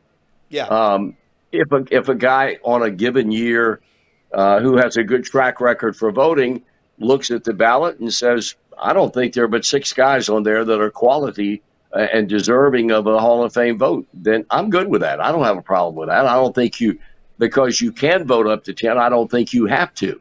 But to be, uh, to, to, to look at a ballot, and we're talking about this year's maybe, and say, you know, there's only one guy who should be in the Hall of Fame, and you need to re- rethink what your criteria is for guys that are qualified in your estimation to get a Hall of Fame ballot vote, or you ought to get the hell off of it. Is the way I look at it. I, I agree. I just I have the issue with, and again, if you, I'm not, I don't want to force writers to vote for everybody. I'm not saying that. This isn't the NBA Hall of Fame. This isn't the NFL Hall of Fame, where a lot of guys, it's a lot of popularity, uh, and a lot of and a lot of guys just get to go in for free.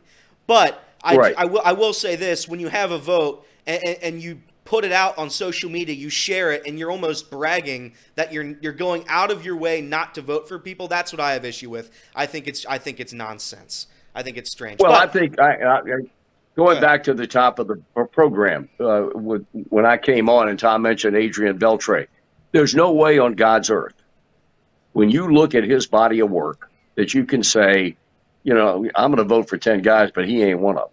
yeah. Well, then there is a personal reason why you're not voting for Adrian Beltre. Uh, I don't get. You can't do it. You can't reinforce or, or you can't make an argument based on numbers, uh, based on longevity, to keep Adrian Beltre off the ballot. So then there's another reason why he's not on your ballot. I admire the guys that make their ballots public uh, because if there is a glaring omission, then they're willing to argue that omission and tell you why they didn't vote for whoever that player might be. The guys that don't vote for guys like Beltre and they don't have the you know what's to Yeah. make their vote their vote their ballot pub, uh, public, then I that's something wrong with that. I mean, I know Trent made his uh, public uh, maybe the same day uh, on the Athletic or on uh, Instagram, whatever it was, that he made his uh, Twitter. He made his ballot known as soon as he, he filled it out and submitted it. And I have respect for guys that do that because they're not hiding behind the fact that they're not going to submit their ballot for public consumption because they're afraid of the kickback that they're going to get from fans because you left Joe Blow off the ballot. That's a good point. That's a good point. And I, my last point, Marty, uh, I, I know you said you're not a gambler, but I'll tell you what. A lot of people this side of the Mississippi are calling me the best gambler to ever walk the planet. So if you want to Oh, hit, my if And you why God. would that be? Why would that be? Well, because I'm hot, Marty. Last night, you I don't know if you've heard it. It's going all around the world. I gave out one pick on our show last night and it hit. So a lot of people are calling me the greatest gambler this side of the Mississippi. But I'm, my point being, if you go to the casino tonight, uh, Tom can give you my contact information. We'll go run a roulette wheel for about three or four hours. Yeah, you you'll be doing it by yourself because I won't be there. I'd, r- I'd rather watch the grass grow than watch you play the roulette wheel. Okay. And there ain't no grass growing right now, Matt Jack.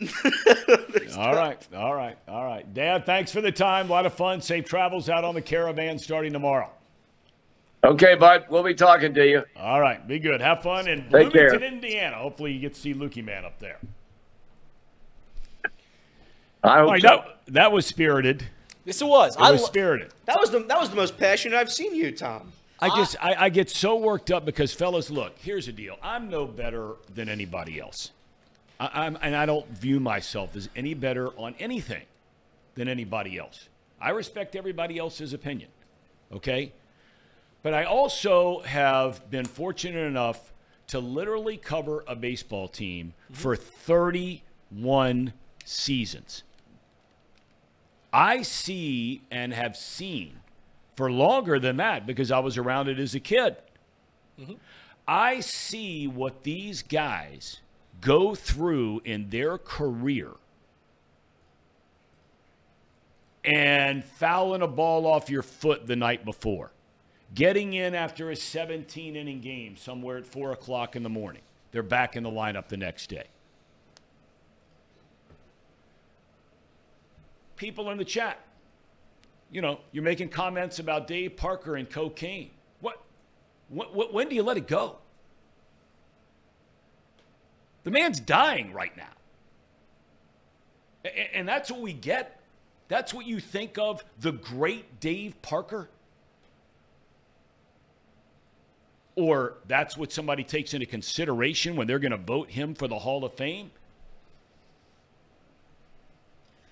And I think that's a I mean, I saw Gary Sheffield. This guy was a hitting machine. 500 bombs. He's in his last year of eligibility. And you're going to put in a guy, and it's, again, it's nothing against Joe Mauer. You're going to keep Gary Sheffield, 290 whatever career batter, 16, 1700 runs batted in, over 500 career home runs. You're keeping him out of the Hall of Fame? And now he'll drift off into Never Never Land, the Veterans Committee? I don't think a lot of people understand what this means to somebody. You might think you understand, and again, I- I'm no better than anybody else. But I saw it firsthand with Ron Santo. And I've told this story a mm-hmm. thousand times. This guy should have been in the Hall of Fame 35, 40 years ago. No. Writers held stuff against him. Compare his numbers if that's a game you want to play with other third basemen. Okay? Which most voters, they don't do that, but they'll pick their spot like they are with Mauer this year. But they won't do it with the, the Ron Santos for 35 years on the ballot. They don't do it to Davey Concepcion, how many years on the ballot. They don't do it to Dave Parker, how many years on the ballot. They don't do it with Gary Sheffield, how many years on the ballot. But they're going to pick their guy. And this year, that guy is Mauer. I watched Ron Santo, who his numbers are right there outside of the Mike Schmidts and the Eddie Mathews, right there with anybody. any of them. Every year, his name was up. No, no, no, no, no, no, no. This guy was a diabetic. As an 18 year old, gets to the big leagues at 19, plays every single day. He never missed games. Played his ass off, as tough as they come, and brought it every day. He gets told no. For 35, 40 years. Nope, not good enough. You're not good enough.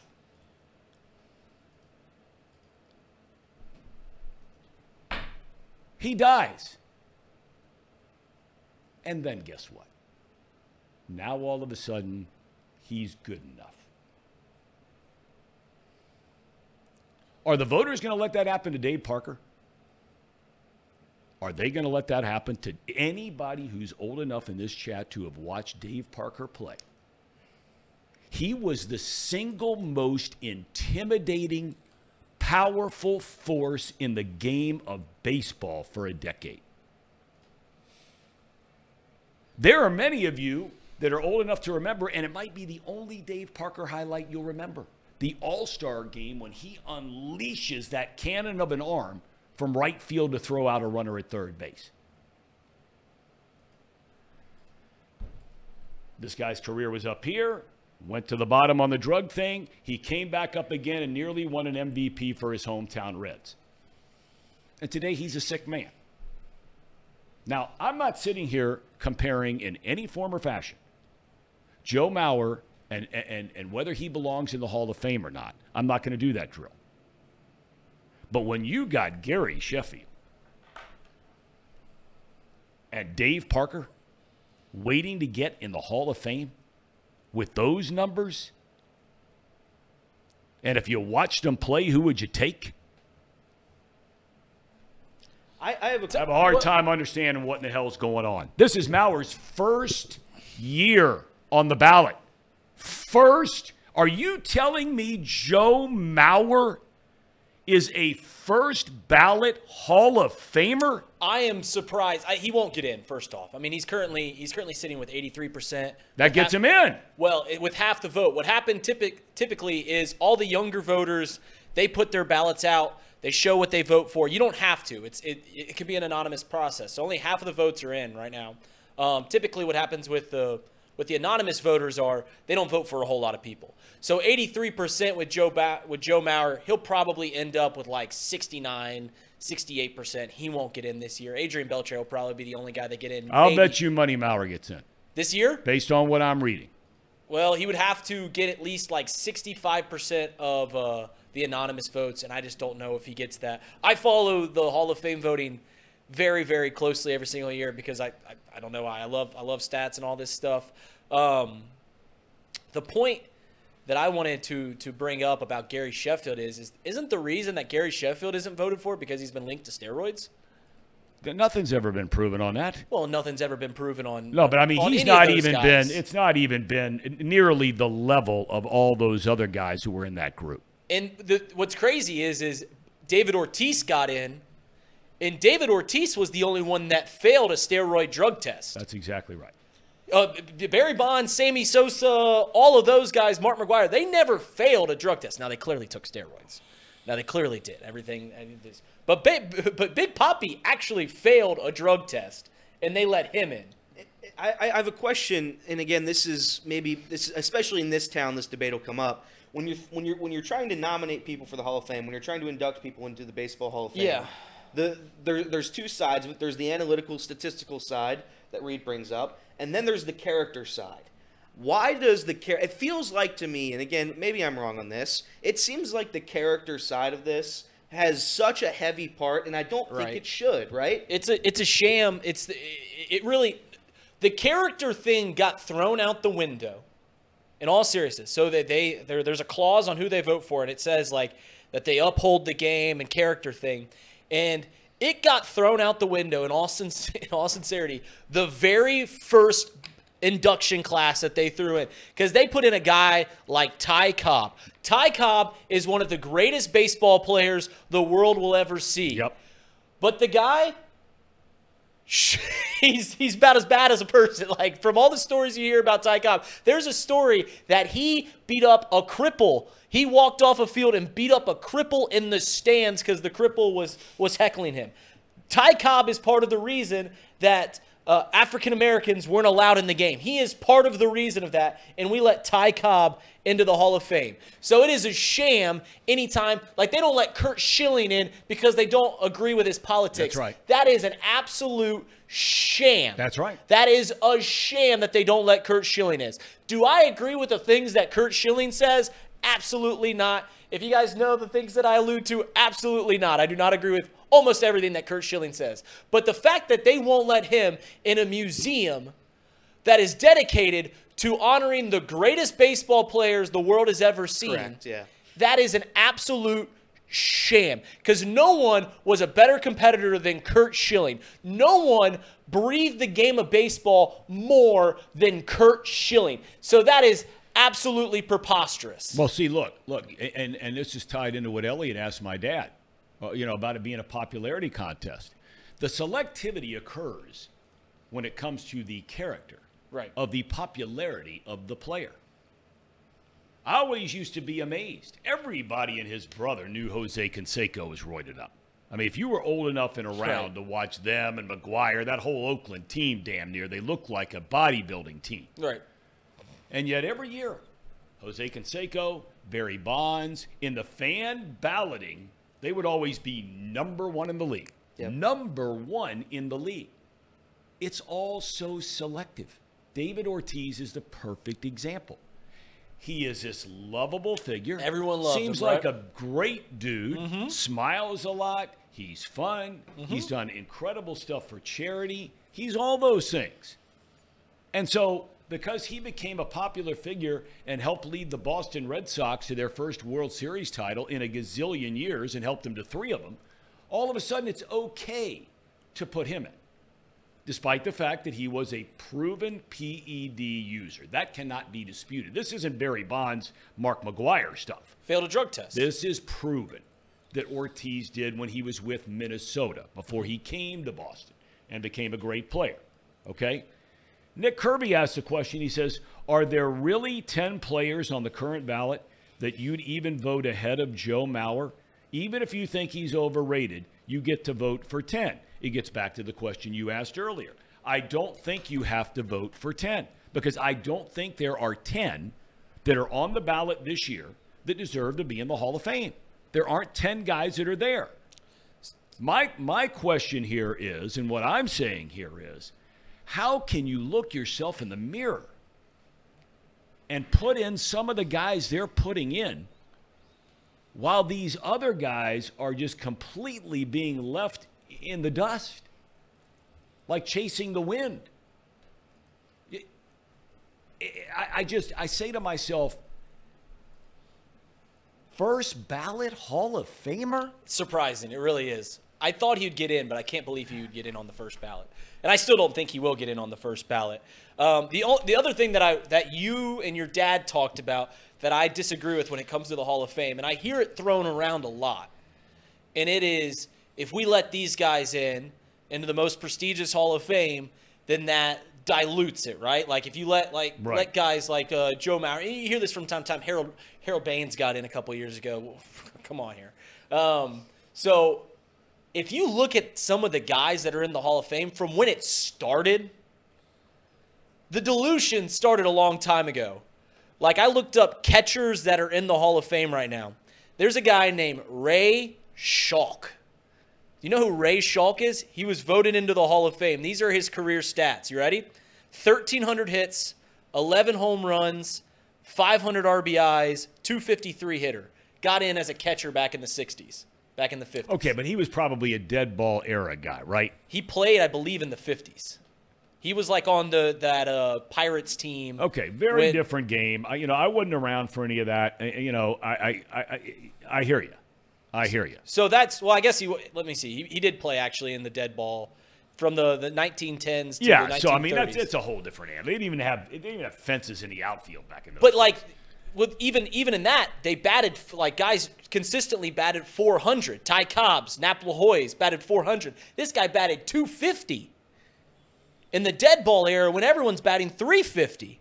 And he's put in the Hall of Fame. Another guy, Roger Bresnahan. He's in the Hall of Fame. Never heard of him before. So the idea that letting in these these different era guys is going to dilute it, I don't think it's I don't think it's necessarily grounded in any base of reality because there's already guys in the Hall of Fame that don't deserve to be there. Harold Baines does not deserve to be in the Hall of Fame, Tom. I have 3,000 hits and 500 bombs, buddy. You got two hands that you can count up cats that have done that. Harold Baines did not get 3,000 hits. Sure about that? Pretty sure. I'll look it up. All right, take a look. Harold Baines, 2,800. All right, 2,800. How many home runs? Uh, 384. Okay, 384. Yeah. So, like, well, yeah, I hear you. I hear you. I so mean, you I mean, you know, I hear Dave you. Parker, and Dave Parker certainly has a better moniker because he was a feared hitter. This is why guys like uh, Jim Rice got in. He had this like so, like most feared hitter of the 70s. Jim Rice's stats aren't aren't exactly to the to the level of of other outfielders and other sluggers that got in the Hall of Fame, but you know, he's he's a phenomenal player. Now, Dave Parker, I looked up his stats, Tom. You would you you would want Dave Parker in, and I don't have a I don't have an opinion on whether Dave Parker deserves to be in or not. But what about a guy like Moises Alou? Because their stats are, are very similar. Same amount of home runs. Moises Alou had a better batting average, better on base percentage, better slugging percentage. Now he did have 600 less hits, but he also had 2,000 less at bats. Yeah. yeah. So you've you well, I, I think that's hard where you Dave. have to. I think that's where you have to. You have to ask yourself the question. And look, it, it, the ages vary so much on the people who actually vote. So it's so, sort of unfair to ask them to be able to do this, but they can do their due diligence and talk to people that were around at the time. I watched Moises Alou from the day he walked into the big leagues with the Montreal Expos. Mm-hmm. I watched him his entire career. Unbelievable hitter. No doubt about it. Gamer, tough. First year in the big leagues, snapped one of the worst one of the worst injuries ever seen on a baseball field is when he shattered his ankle running around a base into multiple pieces and came back and was still an outstanding player. If you were to talk to people, and I would be one of them, who watched Moises Alou his entire career, and I was the guy who's old enough to remember Dave Parker his entire career, regardless of what the numbers say, not even close. Not even close. Parker was the best defender, was the best right fielder in the game, mm-hmm. best arm in the game. Alou was a good defensive player, but after that injury to his ankle, he was never the same runner again. He didn't move like he did when he came up, and that's not his fault. But Alou was always top maybe 15 outfielder in his league when he came during his most of his career. He would never be in that top 7, 8, 10, 12. Parker for a solid 10 to 15 years was top 4 in his league as an outfielder. All around player. Yeah, that's what's uh. When when you argue guys that, that get into the Hall of Fame, sometimes you, you, you talk about peaks, right?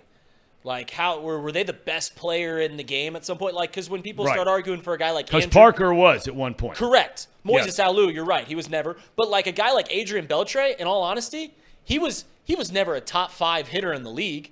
He just played for 20 years and was a very good hitter for 20 years. Now So that's- a guy that hit 3,000 hits correct. and 500 But bombs. until he until End he, of discussion. 400 home runs, not 500. Uh, 400. But uh, 3,000 hits. But like until he hit that number, people didn't. Until he was hitting in his 40s, late 30s, people didn't realize how great Adrian You're right. Beltre That's was. fair. Till the very That's end. fair. To the very end. Because a lot of us are old enough to remember when he came up with the Dodgers Had and he hits 46 home runs. 48 home runs, Right. knocks in 121 in 2004. He signs as a free agent to go to the biggest ballpark in baseball, Seattle. They had just opened that park. Mm-hmm. And, you know, I mean, he had some good years, a hell of a lot better than Mauer. I mean, he hit 19 homers, knocked in 87. He had 25 home runs, knocked in 89. You know, anyway, and, was.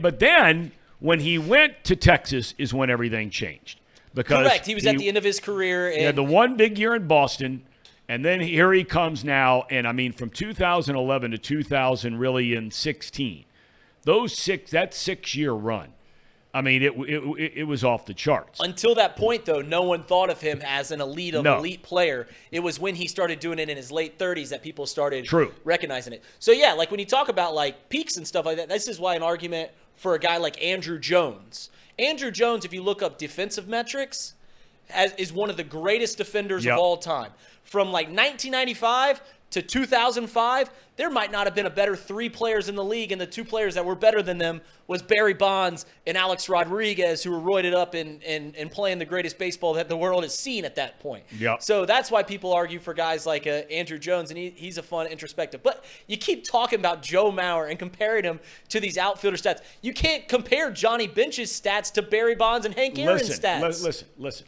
I am comparing when you actually have a chance to put somebody in the Hall of Fame. Do they deserve to be in? And based strictly on numbers, and I don't care what position they play.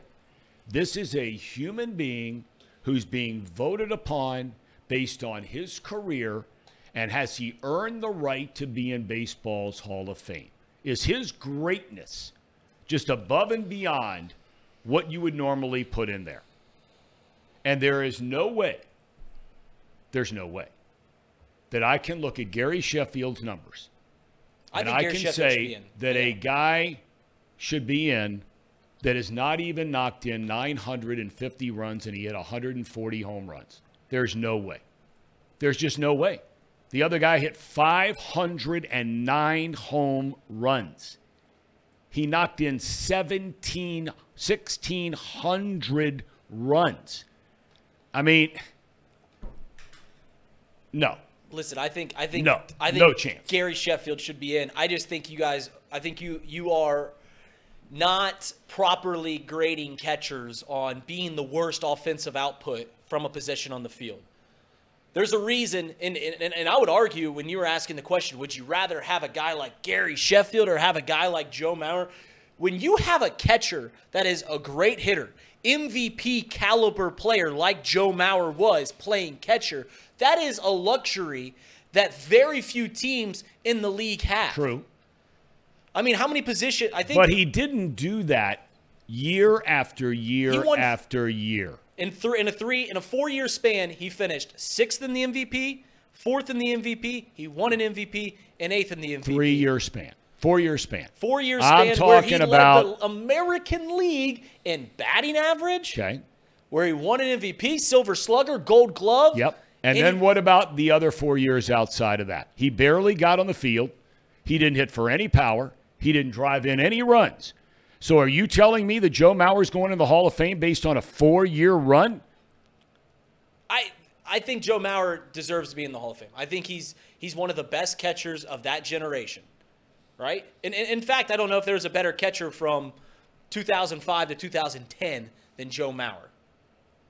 He's he- Nick, Nick- Nick says if you went by positions, didn't matter. Barry Larkin should probably. Of course, Barry Larkin would be a Hall of Famer. well, the reason he's in is is because he was a shortstop. He's one of the best shortstops. he was one of again was one of those guys where if you watched him every day the eye test would tell you this guy was a hall of famer. And it's not even debatable.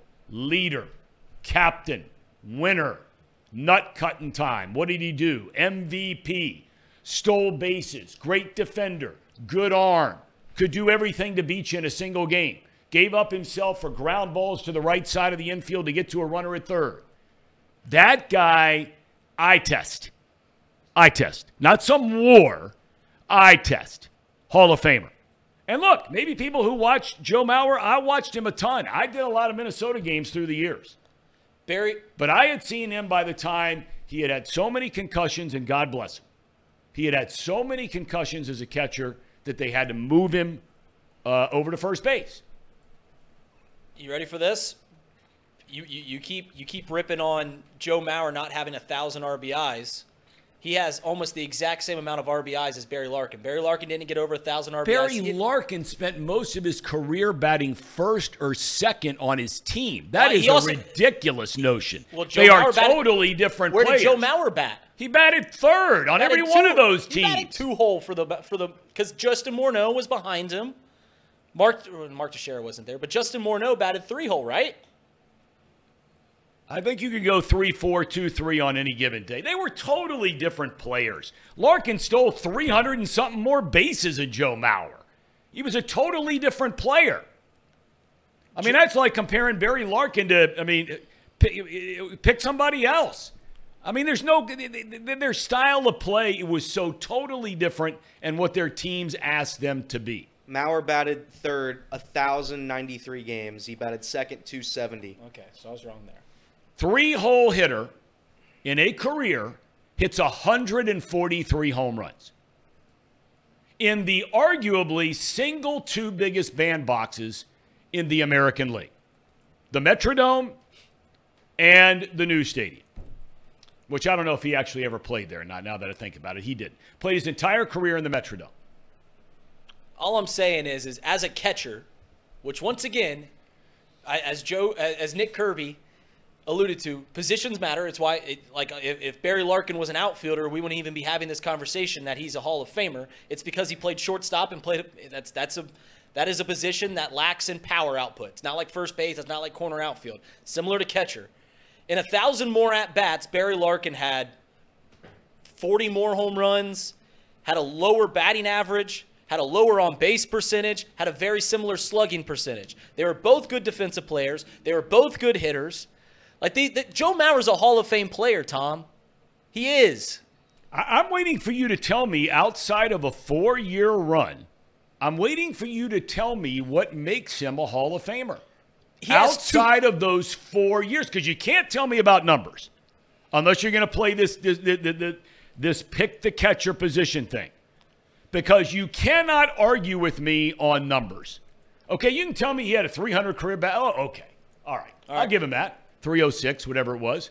Okay, you like the fact that he took walks and he had a high on base percentage. Okay, that's fine. But it, but but but when you start breaking down the numbers, and I'm looking at him. I know. And you're telling me a guy who knocked in, who could never play more than 138 games in a year, except for one time. You're telling, and, and, who never one time, one time in his career, he hit more than 13 home runs. One time he hit more than 13. One time he knocked in more than 80 runs.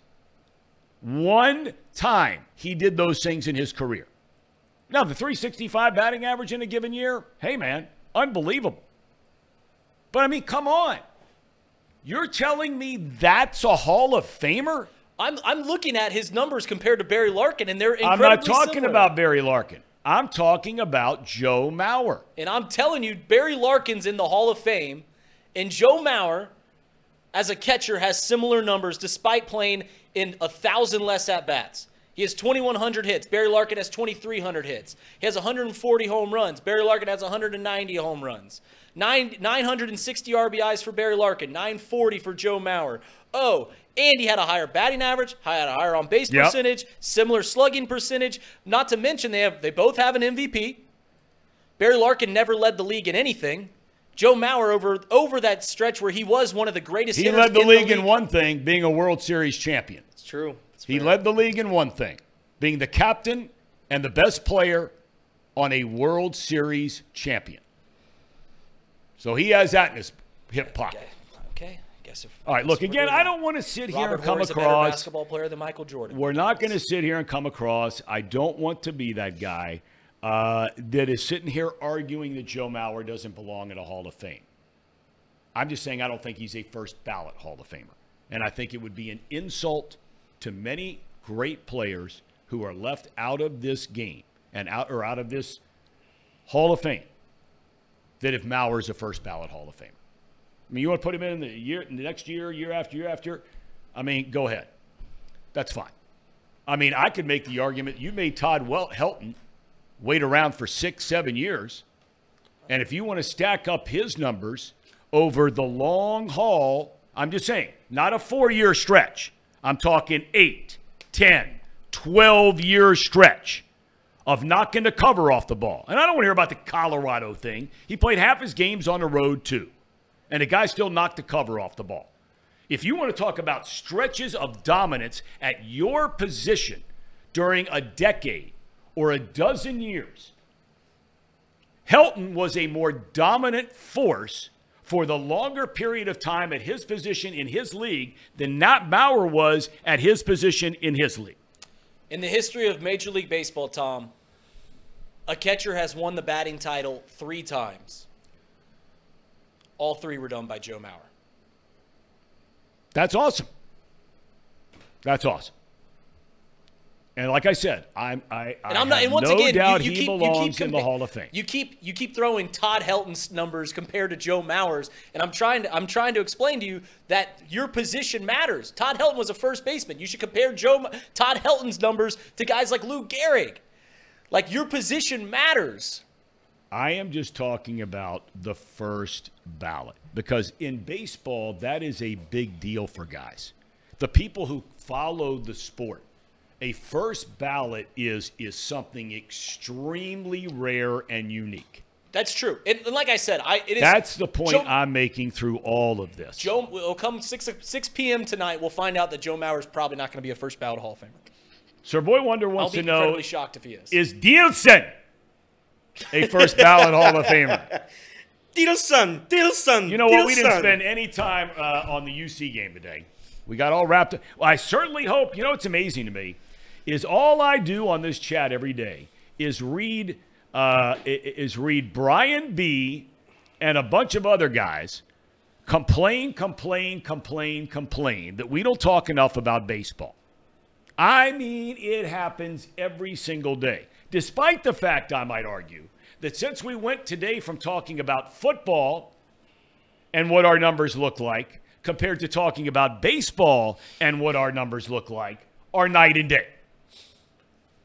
So if we're trying to build this show and be successful, it would almost border on ironic or lunacy to even ever talk about baseball. Because the numbers, as I say, just like the Hall of Fame, the numbers do not lie. When we talk about football and even talk about the Chiefs and the Bills, our numbers are up here. The second we start talking about baseball and who goes into the Hall of Fame, they're down here. I think it's about the eye test on this one. Uh, yeah, the, the the UC game. Sir Boy says, Do I hate baseball? Sir Boy, come on. We're trying to build a successful show here. Do you think, Tom? One more thing I'll do in defense of Joe Mauer because I love I love talking this with you. Joe Mauer, Hall of I'm, I'm just comparing him to other catchers that have been inducted. Gary Carter, one of the best catchers ever, right? It Was fantastic. He's in the Hall of Fame. Joe Mauer has more hits, has a higher slugging percentage, has a higher on base percentage, has a higher batting average. All these things. Okay, and you're also now you again you're picking and choosing here. You're picking and choosing again. You you you want to talk about on base percentage. You, You- want to you- talk about what all these other things. You, where are they in home runs? Where are they in Okay, runs so batted so, in? so what what stat? where are they there? What- what no, stat- I'm just saying you can't pick and stat? choose what you want to pick. You, you're picking home runs. Give runs. me everything. You're picking home runs. No, I'm just what saying, what are the difference in as a those numbers? As a power hitter. What are the difference in those numbers? What's what stat? What are the difference in those numbers? Okay, Gary Carter hit 324 home runs. 324 compared to one what? 43. Okay, so so so Tom. okay. You're talking power. Okay. What stat signifies your power numbers? Slugging percentage, right? Slugging percentage de- denominates how many bases, dep- depending on how many times you go up to the Well. I mean, power can be defined in different ways. Slugging percentage includes doubles, triples, which neither one of those guys were triples guys, right? Who But had more doubles? who hit more doubles in his career. Gary Carter hit uh, approximately 371 doubles. Uh, Joe Mauer hit 428. Okay. So what I'm saying is, when you ask me, I would bet the and obviously it has to be. You're bet basically you're betting the ranch here on on if you're asking me who is a better power hitter in their career Well, between just Joe asking- Mauer and Gary Carter. That's like asking the difference between black and white. Well, they have the same exact slugging percentage, 439.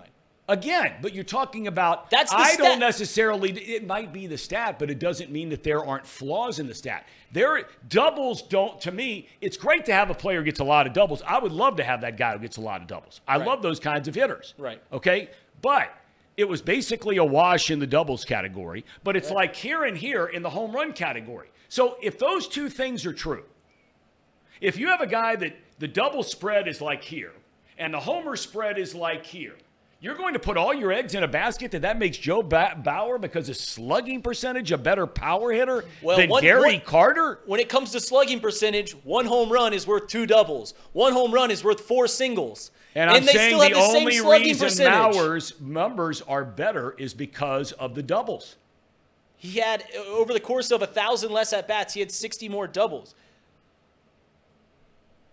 There was no contest on who was One home run. power He's got three times as many home runs, and one home run is worth two doubles, Tom. I understand that. I get it. But this is, I mean, again, uh, nobody was around. I'm the only one in the room that was around. Doesn't make me right, but I'm the only one that was around. That if you were to pose to people who are old enough to remember who was a better power hitter, they'd say uh, Gary Carter hit 300 and what? Gary Carter batted 262. No, I, I said how many Oh. home runs? Oh, 340, 324 home runs. Three, oh, so he home, hit almost 200 more home runs than Joe Mauer hit. And And, how many how many runs batted in? He had uh, 1,200, 1,200. Mauer had 900. 900. Okay. All right. We'll leave this be for the time being. So uh, cherry on top. Hey Casey, is can I request that call I showed us yesterday? I want to hear Tom's reaction to this basketball call that I showed yesterday on Box Lunch. I think he's really going to like it. I wanna hear it. And this is this is going to be our cherry on top. Uh, and that was their that was Reed's case to uh, have Joe Mauer in the Hall of Fame first ballot. Um, I don't know who won, but you guys can decide in the chat right now who fun. won. I, who no- won that? There's nothing I get I love more than talking about the Hall of Fame. Yeah. It's my Um, favorite sports time. And I, Tom, I think you're really gonna All like right, let's this. hear this. So this is between some scrub teams and God knows where. It's, But you gotta, two high schools. you gotta listen. two You gotta, very big high schools. you gotta, you gotta listen to this. You gotta listen to this call, Tom. two scrub. Jet Kennedy guarding down low, and the steal. I can see a big Sam one. Freeney. Bounce it! Oh my God! Sit down, little boy. Let the man fly. I don't care about the technical. He is up in the sky, sending it down, big man. Sam Freeney. Boom, boom, boom, boom, boom. That's a body. Put him in the sky and let him fly. That is big time. Put it, put him in the sky and let it fly, Tom. That's better than anything I ever had, brother. I mean, that is big time. See, I love that stuff because that's a high school guy, You're right. It's a high school. right? I mean, it's a high school guy. yeah. I love that stuff. Because I'm going to tell you right now, my son had a chance to do this in the basketball games. And those kids, that kid that dunked the ball, mm-hmm. that will be the highlight maybe of his life. I don't know if he's going to be a mm-hmm. college basketball player a lot, but that call right there, it's all they're talking about. Mm-hmm. It, it's cool. When, Chatterbox used to do a lot more high school games than we do now, but it would always be cool when you just be scrolling Twitter and you see these kids tweeting out their highlights, and it's from like us calling That's right. games. That's like, it- right. It'd be really cool to see that. The one, the kid from Moeller, when he had the touchdown uh, Oh, yeah. Uh, a couple years ago. The little kid, little little yeah, running back. great, great lacrosse player. God, Flipped into great the end football zone. player too. Yeah, flipped in the end zone. It was great stuff. All right, Casey, thanks for keeping us all in line here today. A little fired up. Lindsay, I apologize. Oh man. It's totally fine. You know, old Enjoyed dudes can be passionate dudes too. Casey, you know that? Oh yeah, we, what I we get passionate in here. Uh, well, why not? Why not? Uh, gentlemen, good stuff today. God bless. A lot of fun. Uh, we got to figure out what we're doing tomorrow because my dad is normally on tomorrow. Uh, we'll talk about the Xavier game tomorrow. Forgive us not talking about the UC game from last night. Might talk about UC we, game We can get into that tomorrow, um, and uh, and go from there. So every uh, today's Tuesday. So no any uh, programming notes, Casey, I need to be aware of. Nick, have anything coming up? So we do have a members only live Stream? stream, for Yeah. the man thing. I plan on actually maybe clipping that up and maybe posting it for, Sounds good. for everyone to see, just the little highlights and bits of it. Uh, other than that, if any breaking news happens for the Bengals, me and Reed will be going live at some point for that. So stay tuned for any um, upcoming news. And um, I don't That's think good. there's anything else. Okay. so- See you tomorrow. Well, that's we'll what see you everybody's going to be watching the uh, the whole uh, Dan Pitcher thing today. We'll see how it goes. Talk about it again tomorrow. Thanks to our guests today, Brian Billick, Marty Brennaman, and Charlie Goldsmith. Thanks to all of you for being with us. We'll see you tomorrow.